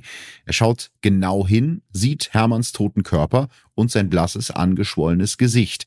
Am Hals des Toten zeigt sich ein tiefer Abdruck und der ganze Körper ist übersehen mit Leichenflecken oder sind's doch Hämatome. Fassbender will absolut sicher gehen und ordnet deshalb eine gerichtsmedizinische Untersuchung der Leiche an. Das Ergebnis ist eindeutig. Hermann hat schwerste innere Verletzungen. Er wurde vor seinem Tod stark misshandelt und gefoltert. Damit ist für Robin Fassbender klar, dieser Tod war kein Suizid.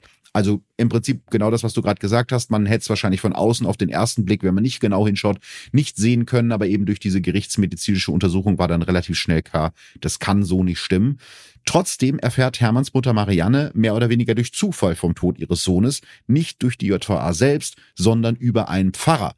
Auch noch zehn Tage später wartet Marianne auf eine offizielle Entschuldigung oder Beileidsbekundung. Äh, Marianne, du hast nicht mal das Sorgerecht an der Stelle. Ist jetzt vielleicht ein bisschen hart von mir zu sagen, aber ja, wen, stimmt. wieso sollen sie dich anrufen? Also es gibt überhaupt gar keinen Grund, dich anzurufen. So, ähm, wenn, dann hätten sie den, den vergewaltigenden Vater anrufen müssen. Und das ist einfach, das Ganze macht mich, das macht mich wahnsinnig. Mhm. Weißt du? So, also, ah! Ja. So, die, ne, die, die haben nicht mal jemanden gehabt, den sie anrufen. Der ist schlimm, ne? Das ist schlimm. Die Anstalt ruft dich eh nicht an. Warum sollen die dich anrufen? Ja, die haben überhaupt gar keinen. Ja. Der war über 18. Der war über 18. Stimmt. Der, der, der ist 20. Die dürfen die gar nicht anrufen. Ja. Da kann, der kann sie sich noch so sehr aufregen, aber das ist, also ich, ich bin, ja, keine Ahnung. Ich habe auch mit der Marianne das, ich bin da schon so ein bisschen, weißt du, weil ich diese Kids, ich arbeite heute mit diesen Kids. Und es ist dann, an der Stelle jetzt regst du dich auf, wie, wie wär's, wenn du dafür gesorgt hast, dass er nicht zu seinem Vater kommt? Ja, zum Beispiel. Also sorry, weißt du, ich habe genau das und da bin ich, ich weiß, da bin ich hart oder so, aber weil ich das ja immer, ich sehe das jeden Tag, ich sehe das jeden Tag in der, in, in, in der Arbeit. Äh, mhm. Sichtweisen heißt der Verein, wenn ihr, wenn ihr, wenn ihr euch da hinwenden wollt, wir arbeiten genau mit diesen Art von jungen Menschen. Ja. Und das ist dieselbe Mutter, die dann sagt, ja, und jetzt hat mir das Jugendamt mein Kind weggenommen. Die nehmen dir das Kind nicht weg, weil die böse sind. Ja. So, und, und da auch, sie beschwert sich, dass die Anstalt ihr nicht Bescheid sagt. Das, das ist überhaupt nicht vorgesehen. Warum? Das ist ein 20-Jähriger, du hast nicht ja. das Sorgerecht, wahrscheinlich nicht mal denselben Nachnamen, warum sollen die dich anrufen? Ja, das stimmt. Jetzt werden natürlich erstmal ganz andere Prozesse in Gang gesetzt. Ja. Das ist ja die Frage, ne? Der Junge ist äh, schwerstens misshandelt worden. Wer kann es gewesen sein? Und realistischerweise ist die Auswahl ja ziemlich klein. Ne? Also in mhm. den zwölf Stunden bis zu seinem Tod hatte Hermann H. in seiner Zelle ja nur Kontakt mit ganz genau drei Menschen. Paddy J., Robin B. und Dario L. Und keiner dieser drei jungen Männer ist so harmlos, wie sie auf den ersten Blick scheinen. Wir fangen vielleicht mal mit dem Dario an, der jüngste von ihnen, der ist gerade mal 17. Seine blauen Augen stechen aufgrund seiner schwarzen Locken in seinem runden Gesicht hervor und sein Leben ist schon jetzt von vielen Tiefen geprägt, schwierige Familienverhältnisse und eine früh beginnende Drogenkarriere. Den ersten Joint raucht er mit zehn, mit zwölf wird er abhängig von Hasch und Aufputschmitteln, mit 15 von Heroin. Ähnlich wie auch das wahrscheinlich eine Karriere, die du Karriere in Anführungsstrichen, die du schon so oft gehört hast, oder? Jein. Also das ist schon sehr, sehr früh alles. Das hört man doch immer wieder. Ich gebe aber dabei eine Sache zu bedenken. Mhm wir haben das ja nicht von ihm so wirklich in einem persönlichen Gespräch erfahren, sondern ja. das ist ja das, was er in Gerichten geschildert hat. Wahrscheinlich auch Richtig. schon vor dieser Verhandlung. Genau. Und da ist immer so eine Sache. Du stellst da deine Drogensucht immer, immer, und das machen alle. Da können wir jetzt jeder sagen, das ist ein bisschen schlimmer da, als sie ist. Weil wenn, schau, wir haben ja gerade schon gehört, aufgrund von Suizid willst du äh, früher aus dem Knast. Ja, ja, also willst du auch weniger Knast aufgrund deiner Drogensucht. Und das ja, ist eins der großen Probleme, was wir haben im, im Jugendstrafrecht, dass, dass Richter und Staatsanwälte immer wieder hören, ich bin so, weil ich dieses Drogenproblem habe. Klar. Und, und dadurch haben wir so, so, so einen Loop, der dazu führt, dass mhm. Leute mit Drogendelikten härter bestraft werden, obwohl da viel mehr im Argen ist, ne, als die, diese Drogensucht. Deswegen, das wage ich zu bezweifeln. Es gibt's natürlich, aber es ist viel seltener, als wir es hören. Wir hören es eigentlich ja in jedem Fall. Mhm. Und es ist einfach, ich habe es auch gemacht. Ja. Das war das Erste, was ich sage. Warum haben Sie das gemacht? Ja, ich habe Geld gebraucht für Drogen. Ja. Weißt du, da kann ich ja nichts dafür. So. Das war ja naja, und im Prinzip sind ja auch alle damit zufrieden, weil es ja für die Gesellschaft auch einfacher ist, sich nicht genau. den eigenen Fehlern stellen zu müssen und sagen, ah, die Drogen sind schuld. Ja, genau, ja. die Drogen sind schuld. Gegen die kämpfen wir eh schon. Ja, so, ja ne, da müssen wir noch mehr kämpfen, da brauchen wir mehr Geld, mehr Mittel, höhere Strafen für, für Drogen. Was, Leute, ich arbeite in der Suchtprävention nicht der Fall ist. Also, mhm. ne? Ja, also es gibt eben durchaus auch Parallelen zu dem Hermann. Ne? Der Dario verbringt ja. auch viele Jahre im Heim. Auch er wird für eine Resozialisierungsmaßnahme nach Spanien geschickt. Doch an diesem Punkt muss man sagen, hören die Gemeinsamkeiten auch schon auf. Dario L. hat starke psychische Probleme, unternimmt einen Suizidversuch und kommt in die geschlossene Abteilung einer Psychiatrie. Außerdem ist er extrem aggressiv, verübt schon in seiner frühesten Jugend Diebstähle und Raubüberfälle. 2005 prügelt er einen Rentner fast zu Tode. Mhm. Der Richter, der ihn daraufhin für zweieinhalb Jahre ins Gefängnis schickt, spricht bei Dario L. von einer ungezügelten Gewaltbereitschaft. Mhm. Und in der JVA Arnsberg, wo er dann zuerst hinkommt, lernt Dario den Paddy kennen. Der ist zum Tatzeitpunkt 19 Jahre alt, hat ein langes Gesicht und blonde Haare, die er sich an den Seiten kurz rasiert hat. Paddy wächst in einem Arbeiterviertel in Bottrop auf. Seine Kindheit wird überschattet von Drogen, Gewalt und Heimaufenthalten. Schon im Grundschulalter bedroht er ein jüngeres Kind mit einem Eichenknüppel. Schon früh sind seine Lehrer mit ihm überfordert rufen das Jugendamt und die Polizei zur Hilfe, doch an Paddy und vor allem an seinen Eltern prallen alle Vorwürfe ab. Für Paddys Mutter ist ihr Sohn grundsätzlich unschuldig. Eine ehemalige Lehrerin erinnert sich, zum ersten und einzigen Mal habe ich über ein Kind gesagt, das kann man vergessen. Auch in der. Es ist schon, das ist schon ein echt harter Satz. Hoffentlich hat sie es nur einmal gesagt. Also wirklich, das ist nicht Gutes zu sagen. Nein, es ist nicht gut, das zu sagen, aber ähm, sprechen ja. wir von self-fulfilling prophecies. Es ist, ja, in dem Fall war es auf jeden Fall so. Auch in der Schule äh, bedroht und verprügelt Paddy regelmäßig Mitschüler. Nach dem siebten Schuljahr bricht er die Schule ganz ab. Ein ehemaliger Nachbar erzählt, dass Paddy seine Tochter mehrfach krankenhausreif prügelt und mit einer Axt bedroht haben soll. Damals ist der Junge aber unter 14 und damit noch nicht strafmündig. Sobald Paddy dann 14 ist, wird er mehrfach verurteilt, unter anderem wegen gefährlicher Körperverletzung und Drogendelikten. Er kommt in die JVA Siegburg. Dort erfährt er kurz vor dem Foltermord an Hermann H., dass er bald Vater wird. Den, ja, also das ist wirklich ein ganz kaputtes Leben auf vielen Ebenen, ne? Also sehr, sehr früh angefangen mit Gewalt und eben auch eine doch ganz andere Biografie als der Hermann, weil der Hermann war ja jetzt nicht großartig gewalttätig. Ne, weißt du, was wir haben? Also, wir haben dieselben Gegebenheiten. Mhm. Wir haben ein kaputtes System außenrum und wir haben aber zwei verschiedene Menschentypen. Mhm. Die einen, die eben diese, wenn du jetzt im, im, im Jugendsprache oder, oder auch im kriminellen, im, im strafrechtlichen Kontext, das sind Täter und Opfer. Ja. Der eine wird submissive so und, und, und nimmt nur noch Drogen und lässt diese Dinge um sich herum geschehen und die anderen werden, die drücken sich aus durch Gewalt. Ja. Also die antworten auf dieses kaputte System um sich herum mit Gewalt nach außen. Mhm.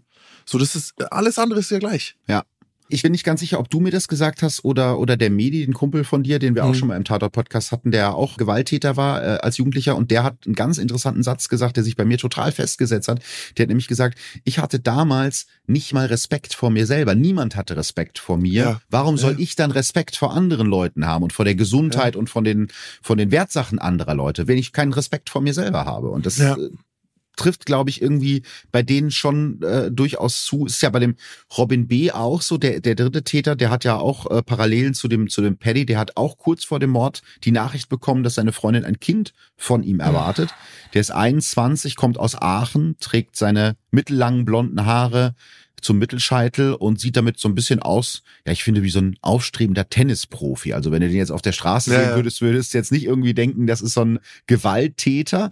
Aber auch seine Kindheit äh, ähnelt äh, der seiner Mittäter. Mit zwölf raucht er seinen ersten Joint, danach LSD, Amphetamine, er hat schon früh ein Alkoholproblem, so dass ein Kasten Bier am Tag für ihn keine Seltenheit ist. Auch er findet äh, keinen familiären Rückhalt, zieht viel umher und landet oft in verschiedenen Heimen. Er finanziert sein Leben durch Einbrüche, bis er eben im August 2006 in der JVA Siegburg landet. Also ja, wir haben Parallelen, wie du gerade schon gesagt hast, in den Biografien, aber nicht jeder macht dasselbe daraus, ne? Nicht jeder macht dasselbe, aber wir haben auf jeden Fall ein Quartett von Leuten, die von Anfang an schlechte Karten hatten. Ja, so. Das stimmt. Und das ist wieder typisch, dass die halt sich in der Jugendstrafanstalt treffen. Mhm. Ich habe mal in der Haftanstalt so ein kleines Experiment gemacht. Da habe ich die Leute im Kreis aufgestellt und habe dann über frühkindliche Trauma geredet. Und jedes Mal, wenn, wenn jemand äh, Ja sagt, sollte er halt einen Schritt nach vorne machen. Also nicht ja. sagen, sondern einfach einen Schritt nach vorne. Und die sind am Schluss alle ganz nah an mir dran gestanden. Ich stand so in der Mitte. Und da, das waren einfache Fragen wie, äh, seid ihr als Kind oft umgezogen? Habt ihr oft die Schule wechseln müssen? Haben eure Eltern ein Drogenproblem gehabt? Habt ihr euch nicht geliebt gefühlt? So diese Dinge, für mhm. die ein Mensch gar nichts kann. Für die du nichts kannst. Und das war, ja, es war halt beeindruckend zu sehen, dass egal wie unterschiedlich die Taten sind oder die Persönlichkeitsstrukturen am Ende, diese Masse an frühkindlichen Trauma war bei allen da. Und ja, da haben wir halt das große Problem so. Ich meine, noch ein größeres Problem ist, der Gedanke einer Haftanstalt ist ja eigentlich Schutz der Allgemeinheit. Ja. Und das hast also das wäre ein vernünftiger Gedanke. Das ist was, was ich verstehen kann. Okay, diese Menschen sind gefährlich für uns, deswegen müssen wir sie weg. Absolut. Abtrennen. Und da hast du ja bei Leuten, die so ausleben, die Gewalt so ausleben, wie jetzt Paddy und Dario, ja, ganz klar. Da musst du dir was einfallen lassen. Aber wenn du die jetzt zusammenbringst mit Leuten wie im Hermann, dann entsteht doch nichts Gutes. Kann nicht. Wie soll denn, wie soll denn, ja. wie soll, die Leute sagen immer, ja, dann packst du die in eine Zelle, dann denken die drüber nach. Selbst in einer Einzelzelle, wenn ich selber nur gefüttert wurde mit Gewalt und Negativität und einem kaputten System, wie soll ich denn jetzt auf was Positives kommen? Ja. Meine Gedanken drehen sich doch jetzt darum weiter. Hm. Und das Wertesystem, in dem die leben, also gerade Paddy und Dario, die ja beide schon Kriminelle sind, kriminelle Jugendliche, da gibt es ein Wertesystem, das komplett anders ist als das, das wir haben. Also jemanden kaputt zu schlagen, ist eine gute Tat. In diesem Wertesystem. Ja. Diese Kids sind gewohnt, bestraft zu werden. Ja. Schon eine Lehrerin sagt, und die, ich, ich unterstelle jetzt gar nichts Schlechtes, sondern die war halt einfach mhm. fix und fertig. Die sagt, den kannst du vergessen. Das heißt, davor ist er aber schon hunderte Male bestraft worden. Ja. Hunderte Male, immer wieder vom Kindergarten an, von Dingen, für jedes auffällige Verhalten. Jemanden geschlagen, irgendwie sich selbstbewusst äh, versucht zu behaupten. Warum machen sie denn das? Sie sind schon mal davor Opfer geworden. Ja. Meistens zu Hause. Ne? Und dann werden sie Opfer von Gewalt, dann irgendwann üben sie Gewalt selbst aus und bekommen dafür eine Strafe. Jetzt ist mir bei diesen Kids aufgefallen, wenn ich den strafe, reagiert er überhaupt nicht. Wenn ich sage, ey, warum bist du jetzt schon wieder zu spät, Mann, jetzt, äh, äh, heute darfst du nicht mehr mit. Die zucken nicht mal mit der Wimper. Ist ja klar eigentlich, ne? Hornhaut. Weil ich schon so oft gehört Genau, Hornhaut, ja. Wenn du jetzt aber sagst, ey, wow, das war eine geile Antwort, Mann, voll gut gemacht, danke, mhm. ey, boah, wie du mitdenkst, heute richtig klasse. Dann siehst du dieses Kind plötzlich, wie sich so wegdreht Dann siehst du dasselbe Kind, das jede Strafe mhm. mit hocherhobenem Haupt nimmt, siehst du plötzlich, wie es so zuckt und, und sich unangenehm fühlt, weil Lob ist es nicht gewohnt. Krass, ja. Und das heißt doch eigentlich, wenn wir diesen Strafkreislauf immer weitermachen, diese Strafspirale, Kindergarten musste ich in die Ecke stellen, Schule musste vor die Tür stellen, ja. ähm, nachsitzen. Als ich das erste Mal in der Zelle saß, habe ich die Skills, die ich dort gelernt habe, habe ich das erste Mal in der Zelle wieder verwendet. Weißt du? So dieses, mhm. ach, ich gucke jetzt an die Decke. Ich kann eine Stunde lang an die Decke schauen. Die Zeit geht so vorbei. Und das ist das große Problem. Also wir bestrafen die, die gewöhnen sich dran und dann irgendwann kommt diese ultimative Strafe Haft. Ja. Und wir, was, was erwarten wir jetzt? Das ist genau das, wofür er, seit er ein Kind ist, hin trainiert hat. Also wir müssen das schockt da was den ändern. nicht, ne? Ist ja auch das schockt klar. ihn überhaupt nicht. Ja. Das schockt ihn überhaupt mhm. nicht. Das ist die Welt, für die er gebaut wurde. Das ist mhm. nämlich das nächste. Überall wird er bestraft und dann kommt irgendwann die kriminelle Welt und akzeptiert und belohnt sogar dieses Verhalten. Mhm. Na, also für die Sachen, die du in, als Kind in der Schule bestraft wirst, wirst du als Krimineller in einer, sagen wir, Rockergruppierung gelobt. Ja. So, also wir müssen äh, da wirklich viel dran arbeiten, dass wir diese Kids erreichen. Vor allem aber dürfen wir so eine Zelle nicht kreieren. Ja. Wir dürfen niemals jemand, der so submissive ist, mit so jemand aggressiven in eine Zelle packen. Ja. Also das war, wie du schon gesagt hast, ich finde, der perfekte Sturm trifft es total der gut. Ne? Also das, da war Sturm. schon klar, dass was passieren würde und dann kamen eben diese ganzen anderen Umstände auch noch dazu. Jetzt ist natürlich eine hm? eine Sache noch zu dem, was Medi gesagt hat: sich selbst hassen wie soll ich, wenn ich keinen Respekt vor mir selbst habe? Guck mal, Dario hat einen Suizidversuch gehabt. Ja. Das habe ich jetzt das erste Mal von dir gehört, das wusste ich davor nicht, hm. aber das erklärt auch schon wieder einiges. Hey, ich habe ja. versucht, mich selbst umzubringen. Wieso soll der sich nicht umbringen? Ja. Es ist aber auch interessant, dass ausgerechnet der Dario derjenige ist, der als erstes einknickt. Ne? Der wird als erster vernommen und schon nach der zweiten Nachfrage erzählt er dann, was in der Nacht zum 12. November in der Zelle wirklich passiert ist. Und das sehr emotionslos, möchte ich mal sagen. Ja, der, der, sagt zum Beispiel, wir haben schon am Morgen darüber gesprochen, den Haar wegzuhängen, weil er der Schwächste war. Hm. Das war erst Spaß. Also wirklich töten, so sagt er es selber, habe er den Hermann nicht wollen. So sagt es äh, Dario. Trotzdem habe er bei der Abstimmung über das Leben von Hermann die Hand gehoben, aber nur, weil er kein Weichei sein wollte. Dario ist äh, übrigens dann der Einzige, der bis zum Prozessbeginn sehr umfassend aussagt. Nach Monaten der Vernehmung, Tatortanalysen und Zeugenbefragung erhebt die Staatsanwaltschaft Bonn im Frühjahr 2007 dann Anklage gegen Dario L., Paddy J. und Robin B. wegen Mordes, gefährlicher Körperverletzung und Vergewaltigung. Alle Täter hätten aus Mordlust gehandelt und Hermann aus niedrigen Beweggründen und zur Verdeckung einer Straftat umgebracht. Mhm. Der Prozess beginnt im August 2007 mit einem ausführlichen Geständnis von Dario L. Er erzählt davon, dass die Seifenschläge zu Beginn der Foltersession nicht so ernst gemeint waren, das war nur ein Spaß. Er erklärt weiter, dass die Idee, dass man Hermann zum Erbrechen bringen könnte, von ihm kam. Dafür mixte er ein Gemisch aus Wasser, Salz und Chilipulver zusammen. Dario schildert genauestens, wie sie Hermann erhängten, dass sie es viermal mit Elektrokabeln versuchten, erst die vom Fernseher, dann die vom Tauchsieder und dass Paddy derjenige war, der die Kabel immer und immer wieder zusammenknotete, weil die beiden anderen nicht wussten, wie das funktioniert dass sie Hermann erst auf einen Bücherstapel stellten, sich dann aber doch für den umgedrehten Eimer entschieden und dass das Kabel immer wieder riss. Wir haben ihn die ganze Zeit geschlagen, überall hin. Er hat nur ein bisschen laut gestöhnt, ergänzt er seine Erzählung. Eigentlich wollte es in Wirklichkeit keiner von uns. Immer wieder hat mal einer gesagt, wir sollten aufhören. Aber dann haben die anderen gesagt, das geht nicht. Keiner von uns wollte als Feigling dastehen. Während Dario kein Blatt vor den Mund nimmt und von den Taten und Gedanken erzählt, schaut Robin B., der auf der Anklagebank sitzt, nur zu Boden. Er redet nicht über die Details der Tat, aber er bestätigt Darius Schilderung. Und auch Paddy äußert sich vor Gericht, und zwar über die Motive der drei. Wir wollten am nächsten Tag auf Psycho machen, so wollten wir schneller aus dem Gefängnis rauskommen. Während des gesamten Prozesses sitzen Hermanns Mutter, sein Bruder und seine Schwester als Nebenkläger im Gericht. Über Tage hören sie sich an, wie Hermanns Mörder völlig emotionslos berichten, was sie ihrem Sohn und Bruder alles angetan haben. Mhm. Martin, also Hermanns älterer Bruder, die eigentlich die einzige richtige Stütze, die er im Leben hatte, der immer für ihn da war, der sitzt während der gesamten Aussage von Dario L. mit offenem Mund da. Mutter Marianne wirft immer wieder Blicke voll Hass und Abscheu in Richtung Anklagebank.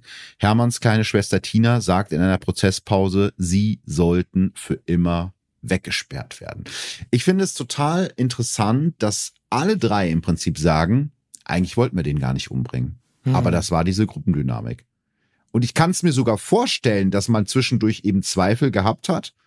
Aber eben dieses, ich wollte nicht als Feigling dastehen. Das, das scheint so das Wichtigste gewesen zu sein.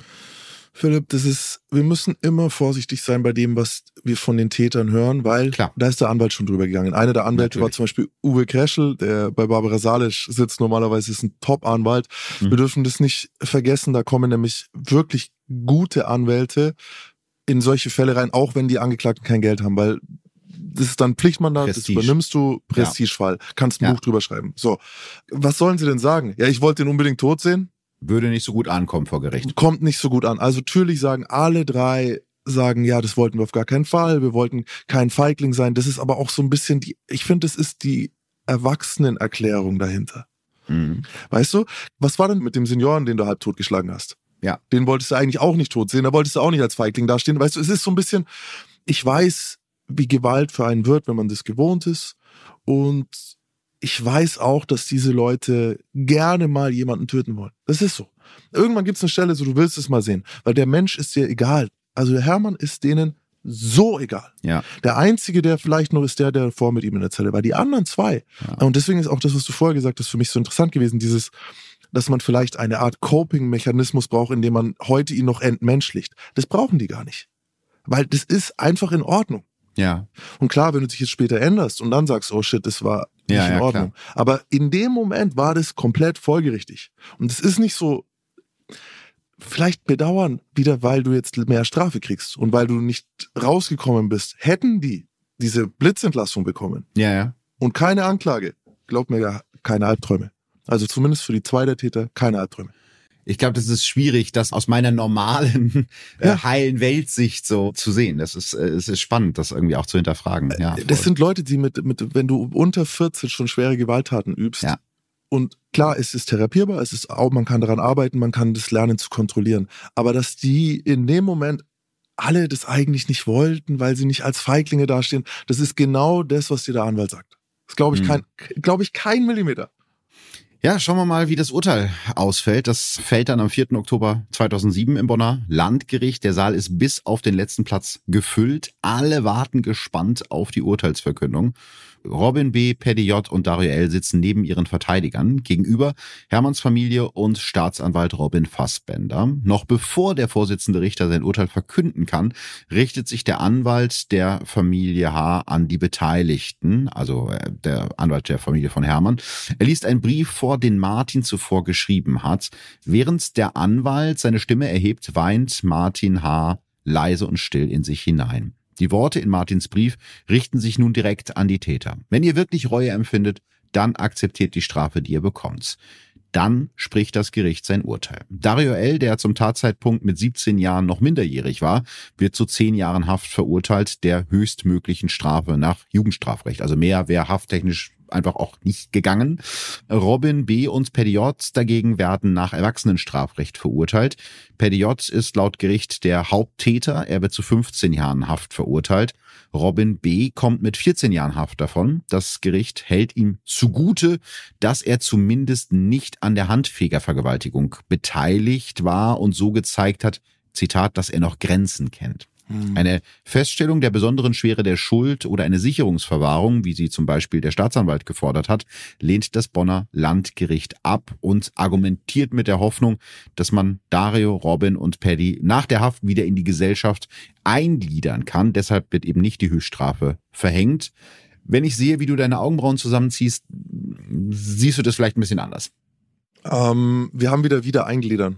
Mhm. Was denn, ich weiß, du magst, den, du magst den Begriff nicht. Ja, wohin ja, genau wollen Sie denn wieder eingliedern? So wieder ins alte Rentner schlagen und äh, ne, also es ist schwierig, es ist schwierig einzuschätzen, wie erwachsen die damals waren, weil ja. dieses 18 klingt alt genug, 20 klingt alt genug. Ähm, man muss da eigentlich den Entwicklungsstand anschauen, wo die stehen. Und 14, 15 Jahre ist ist ein Brett, aber es reicht nichts für diese Tat. Ja. Weißt du, es reicht nichts. Äh, äh, aber auf der anderen Seite, wenn er jetzt mit 50 immer noch sitzen würde, kann sein, dass er komplett anderer Mensch ist als der 20-Jährige, so, ne, und, und sich selber nie wieder jemandem was tun würde. Es ist einfach, das ist eine Sache für Gutachter. Ähm, ja. Ich bin froh, dass ich sowas nicht entscheiden muss. Ich finde, sie sind nicht die einzigen, die bestraft gehören in dem Fall. Ja, das stimmt. Sie sollten definitiv nicht die einzigen sein. Da kommen wir gleich nochmal zu. Für die Familie ist das natürlich auch schwer zu schlucken, dieses Urteil. Ne? Also der, der Martin, also Hermanns Bruder, sagt zum Beispiel, das Urteil ist für uns nicht annehmbar. Hermann war mehr wert. Damit ist er für uns ein zweites Mal gestorben. Verstehe ich. Verstehe ich komplett. Ja, total. Aber, aber tatsächlich, und es klingt jetzt total hart, sind wir irgendwann davon weggegangen, die Opfer entscheiden zu lassen, wie Täter bestraft werden. Mhm. Weil ne, dann, dann hat es einen Kreislauf aus Tod. Weil was willst du? Du kannst ihn nicht wieder lebendig machen. Es, Nein, wir müssen genau, uns in irgendeinem Rechtssystem bewegen. Da gibt's Regeln dafür. Ja, die Frage ist halt auch am Ende des Tages, auch das klingt jetzt hart, ob, ob jetzt 15 oder 20 Jahre, ne? Das macht das den macht Hermann nicht lebendig und das nimmt Überhaupt den Schmerz nicht. ja auch nicht weg, so, ne? Der, der Schmerz bleibt ja einfach. Die Urteile bei Dario L. und Robin B. bleiben bestehen. Bei Paddy J geht die Staatsanwaltschaft, die ja ein höheres Strafmaß gefordert hatte, in Revision. Staatsanwalt Fassbinder begründet diesen Schritt so, Paddy habe trotz seines jungen Alters eine so ausgereifte, hochkriminelle Persönlichkeit, dass diese Persönlichkeit der eines erwachsenen Schwerverbrechers gleiche. Außerdem habe vor allem Paddy als Haupttäter kaltblütig gehandelt. Der Bundesgerichtshof stimmt der Revision im August 2008 zu und verweist das Verfahren zurück ans Landgericht. In seiner Begründung stellt der BGH fest, dass es sich bei der Hoffnung des Bonner Landgerichts auf eine mögliche Wiedereingliederung von Paddy um eine reine Vermutung handelt, die nicht hinreichend begründet wurde. Hm. Also es ist vielleicht die Hoffnung, wäre mal ganz schön, wenn er wieder eingegliedert wurde, aber es spricht ja ehrlich gesagt nicht besonders viel dafür, dass das möglich ist. Deshalb urteilt das Bonner Landgericht im Fall des Foltermordes von Siegburg am 8. Mai 2009 ein zweites Mal. Wieder wird Petiot zu 15 Jahren Haft verurteilt. Dieses Mal schließt das Gericht in Bonn allerdings eine anschließende Sicherungsverwahrung nicht mehr aus. Hm. Drei Jahre nach der Folternacht in Zelle 104, die Hermann H. unter unfassbar schrecklichen Umständen das Leben gekostet hat, wird die letzte Akte in diesem Prozess geschlossen. Am Ende sagt der Vorsitzende Richter, wir hatten hier einen Fall, der an den Grenzen menschlichen Verhaltens rührt. Und der Foltermord von Siegburg sorgt natürlich auch außerhalb der Gerichtssäle für heftige Diskussionen. Ziemlich schnell nach der Tat spricht ganz Deutschland über die Nacht in Zelle 104 und vor allem über die Zustände in der JVA Siegburg. Unter anderem kommt so an die Öffentlichkeit, dass es in dem Gefängnis ein großes Problem mit rechtsradikalen Insassen gibt, die dort ungestört Propagandamaterial verteilen. Außerdem wenden sich mehr und mehr aktuelle und ehemalige Häftlinge aus Siegburg an die Öffentlichkeit und berichten von ständiger Gewalt. Auf die Fresse gibt's immer, erzählt zum Beispiel ein Ex-Häftling dem Spiegel. Manchmal hatte ich das Gefühl, das finden die Zuständigen auch absolut okay. Neben dem Wachpersonal ist es vor allem der Anstaltsleiter Wolfgang Neufeind, der in der Kritik steht. Dass er das Faustrecht und Hierarchien unter den Häftlingen duldet, ist laut Mitarbeitern des Gefängnisses schon lange bekannt. Und selbst als Hermann H. in seinem Gefängnis brutal ermordet wird, lässt sich der Direktor nicht am Tatort blicken. Herr Neufeind lässt sich nie in den Zellentrakten blicken. Das ist unter seiner Würde, erzählt ein ehemaliger Mitarbeiter der JVA. Überrascht dich das, dass die Gefängnisführung sich da so raushält und sagt, ist mir egal, was da passiert? Ich weiß gar nicht, ob's, ob es ihm wirklich egal ist oder ob er halt einfach denkt, so sollte es sein. Stimmt, das kann ja auch sein, ja. Dass die Anstaltsleiter sich in den Anstalten blicken lassen, das sollte schon sein. Also der mhm. sollte definitiv durch den Zellentrakt mal laufen. Es ist schwer zu sagen so. Also so wie es da gehandhabt wurde, also wir haben zwei Notrufe. Mhm. Wir haben einen Stellenschlüssel, der gar kein konsequentes Eingreifen möglich macht, wenn jetzt ja. irgendwas wäre. Wir haben anscheinend einen Anstaltsleiter, der Gewalt innerhalb der Anstalt toleriert und das sickert ja runter auf die Bediensteten. Das heißt, wenn du jetzt gehst und sagst, ey, der hat mir gestern eine Ohrfeige gegeben, dann sagt dir der, der Beamte, ja, brauchst jetzt nichts machen. Also da kümmert sich eh keiner drum. Und das wiederum sickert runter zu den Gefangenen, Klar. die dann wissen, okay, ich kann dem eine hauen, ohne dass was passiert. Ist natürlich ein Problem. Also da, das ist nicht in Ordnung. Ist es auch was, was du in deiner Zeit in Haft, also womit du selber Erfahrung gemacht hast, dass es Gewalt gab und nicht genau hingeschaut wurde? Es gibt verschiedene Anstalten auch da wieder. Also ich war mhm. in Stadelheim, hat tatsächlich mich ein Beamter äh, gebeten, einen Gefangenen zu verprügeln. Wow. Was ich nicht gemacht habe. Weil der hat aufgemuckt oder warum solltest du den? Nee, das war damals der U-Bahn-Schläger. Der erste ah, U-Bahn-Schläger, den wir in Deutschland hatten. Ich das war damals mich, ja. ein, ein, Fall, äh, wo die Bilder durch die Medien gegangen sind, wo zwei Jugendliche einen einen älteren Herrn in der U-Bahn in, in München niedergeschlagen haben. Und das siehst du so. Du siehst die Bilder und dann haben die immer wieder auf Loop irgendwie diesen Tritt. Eine tritt den noch so am Boden. Das war, wo der noch so, wo der den von hinten so umgetreten hat, als der genau. schon auf dem Weg war aus der genau. U-Bahn-Station raus. Ne? Ja, genau. stimmt. Ich erinnere ja. mich. Und die, die, die öffentliche Meinung war damals, dass äh, es waren beides ausländische Täter, beziehungsweise ja, Migrationshintergrund. Mhm. Und die öffentliche Meinung war ganz stark gegen die und der, der Beamte, der mir damals dieses Angebot gemacht hat, war auch eher äh, rechts eingestellt. Mhm. Und ich hatte davor eine Schlägerei mit einem Türken.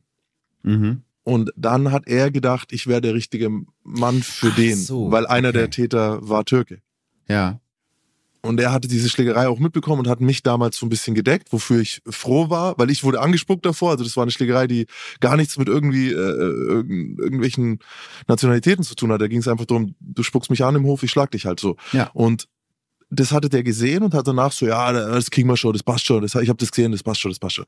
Und zwei, drei Monate später kam dann ähm, der türkische Täter. Und dann hat er mich gefragt, ob ich äh, ihn schlagen könnte. So, er, bringt, er, er setzt mich mit ihm in die Doppelzelle. So. Wow.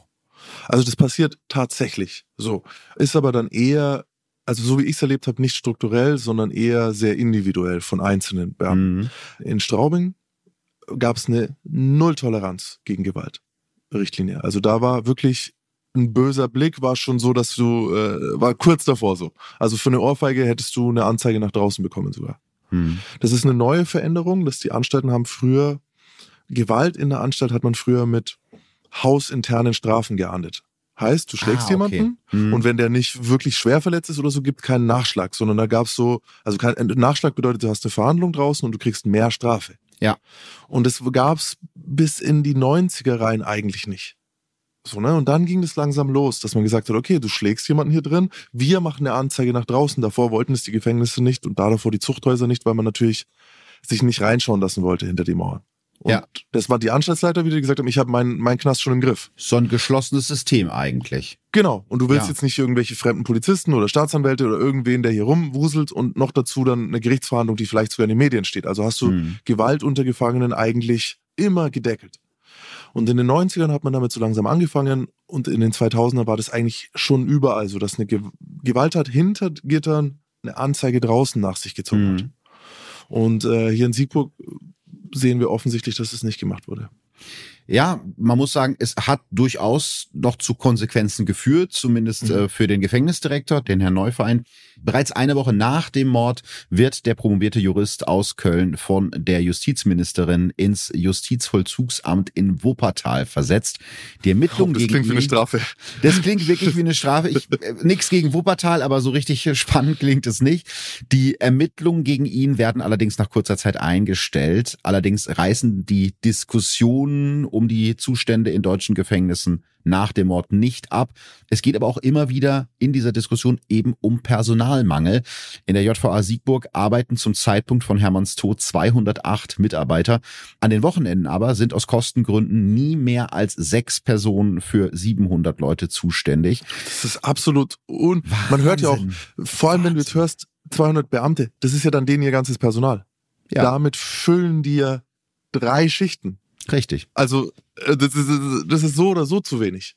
Ja, ja. Also es kommt dann halt alles zusammen. Ne? Also äh, regelmäßige Kontrollen kannst du dann ja gar nicht durchführen mit so wenig Keine Personal. Chance. Wie soll das funktionieren?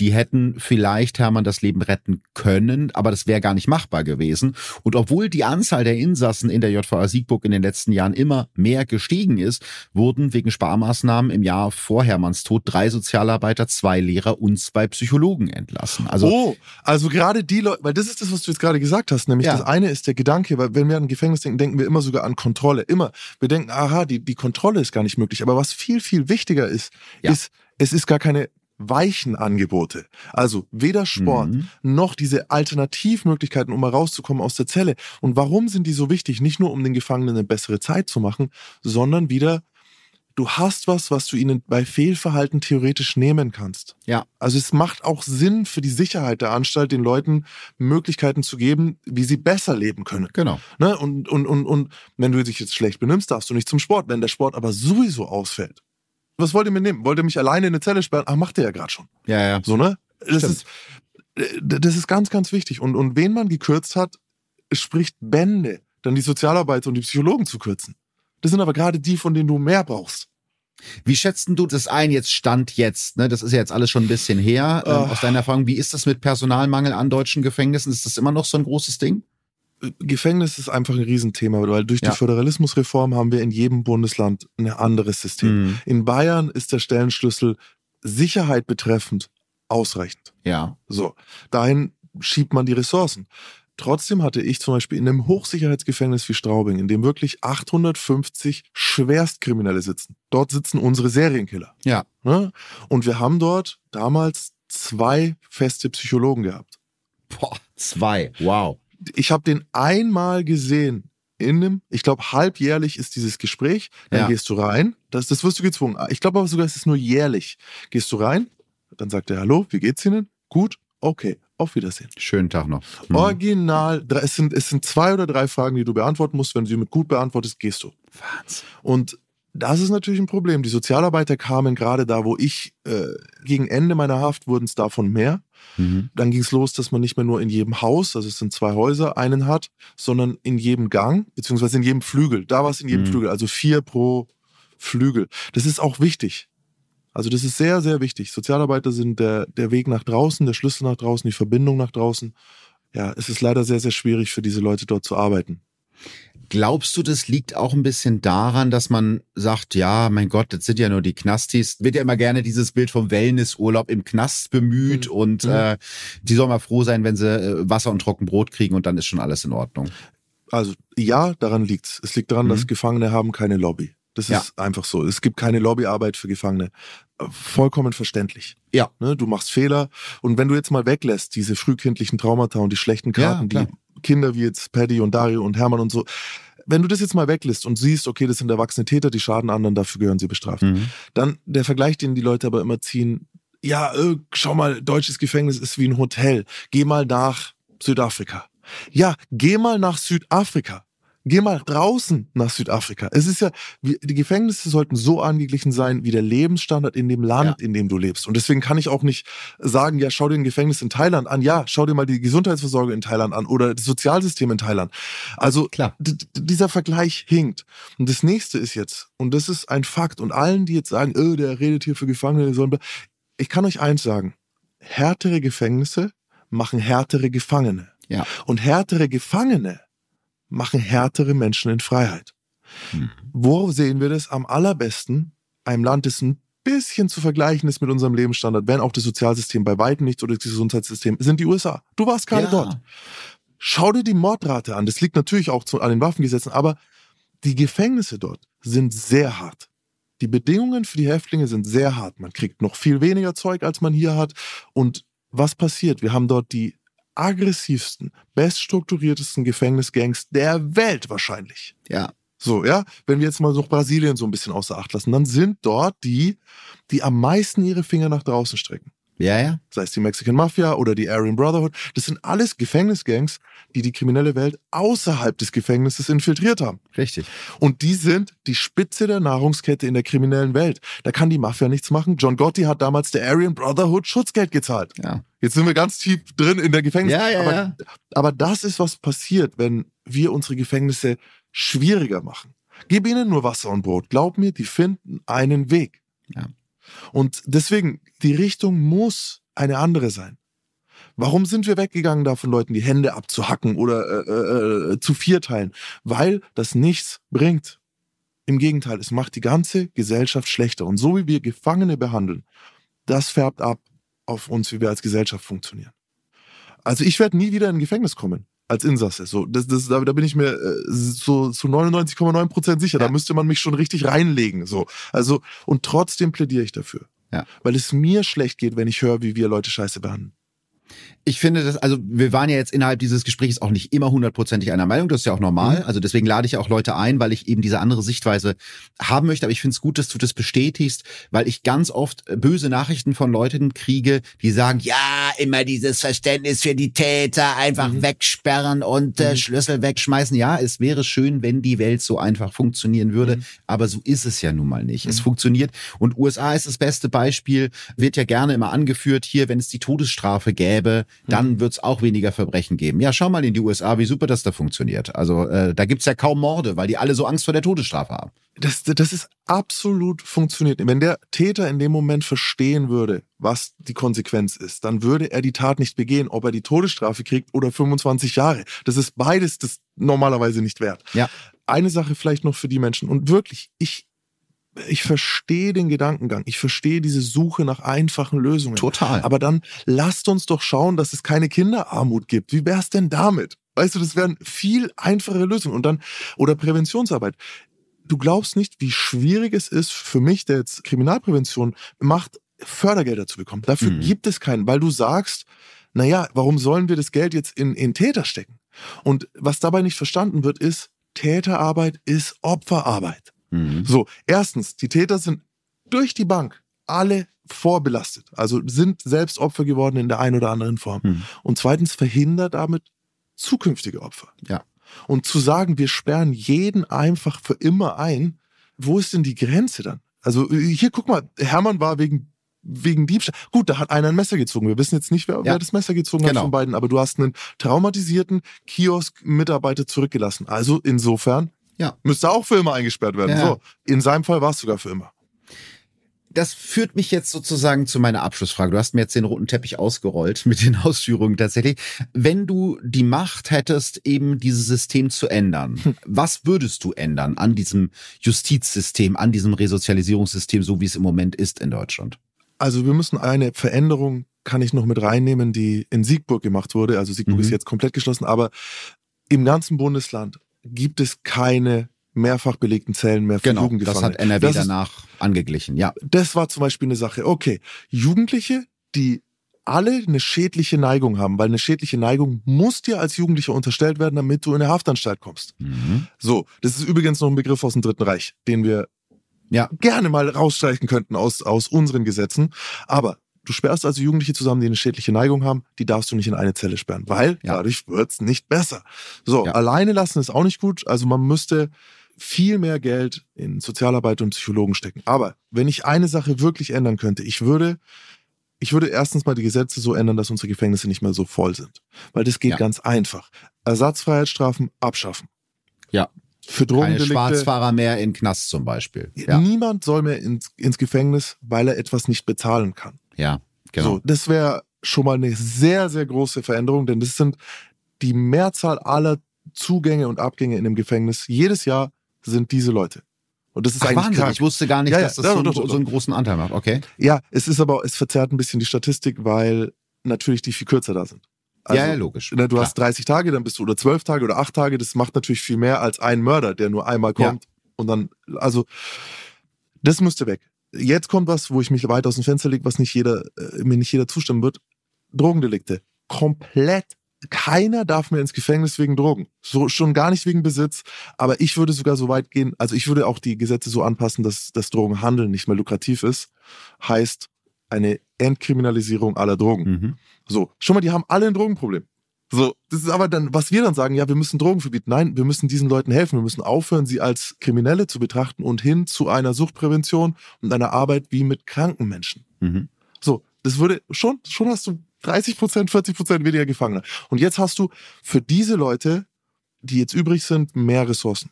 Ja. Also weniger Gefangene, bessere Bedingungen. Eine Angleichung der Haftbedingungen ans Leben draußen heißt Telefone, Kontakt mit den äh, Angehörigen, wenn sie welche haben. Darüber müssen wir mhm. froh sein. Den Kontakt dürfen wir nicht beschränken. Da müssen wir froh ja. sein. Möglichkeiten zur vorzeitigen Entlassung und offener Vollzug. Das ist es. Und für die Leute, die, die wir als wirkliche Gefahr für uns einschätzen, das heißt Sexualstraftäter, Gewaltstraftäter, für die vernünftige Haftanstalten, in denen sie sicher untergebracht sind.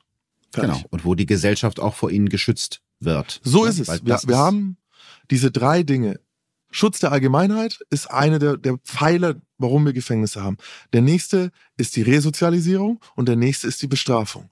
Und wir haben dieses Problem, dass wir in einem Spannungsfeld liegen zwischen der Bestrafung und der Resozialisierung. Mhm. Und das müssen wir irgendwie auflösen. Ich verstehe Schutz der Allgemeinheit. Dafür muss alles getan werden. Und dann kann ich nicht verstehen, wie jemand, der seine eigene Tochter vergewaltigt, nach dreieinhalb Jahren mhm. raus sein soll. Ne? In ja. der Zeit sowieso auch keine Betreuung kriegt oder so. Aber warum soll der denn überhaupt nach dreieinhalb Jahren raus? Das verstehe ich nicht. Der, der hat fast die gleiche Strafe wie sein Sohn. Ja. Ja, ja, der, der krank. drei Flaschen Schnaps geklaut hat. Das, ist das stimmt. Ein krankes System. Und jetzt schweben wir in diesem Bestrafung. Wir wollen, dass der Täter äh, leidet für das, was er uns mhm. angetan hat, auch im Fall von einem Einbruch oder so. Ich will, dass der Täter leidet. Oder halt Sühne, dass jemand für mich den Täter bestraft. So. Und ja. Resozialisierung ist aber dem gegenüber, weil desto mehr ich ihn bestraft, desto schwerer wird er sich tun, später wieder hier in einem freiheitlichen System leben zu können. Da darin befinden wir uns und es ist ein großes Problem. Da sollten, da müssen Veränderungen gemacht werden. Zuallererst weniger Gefangene.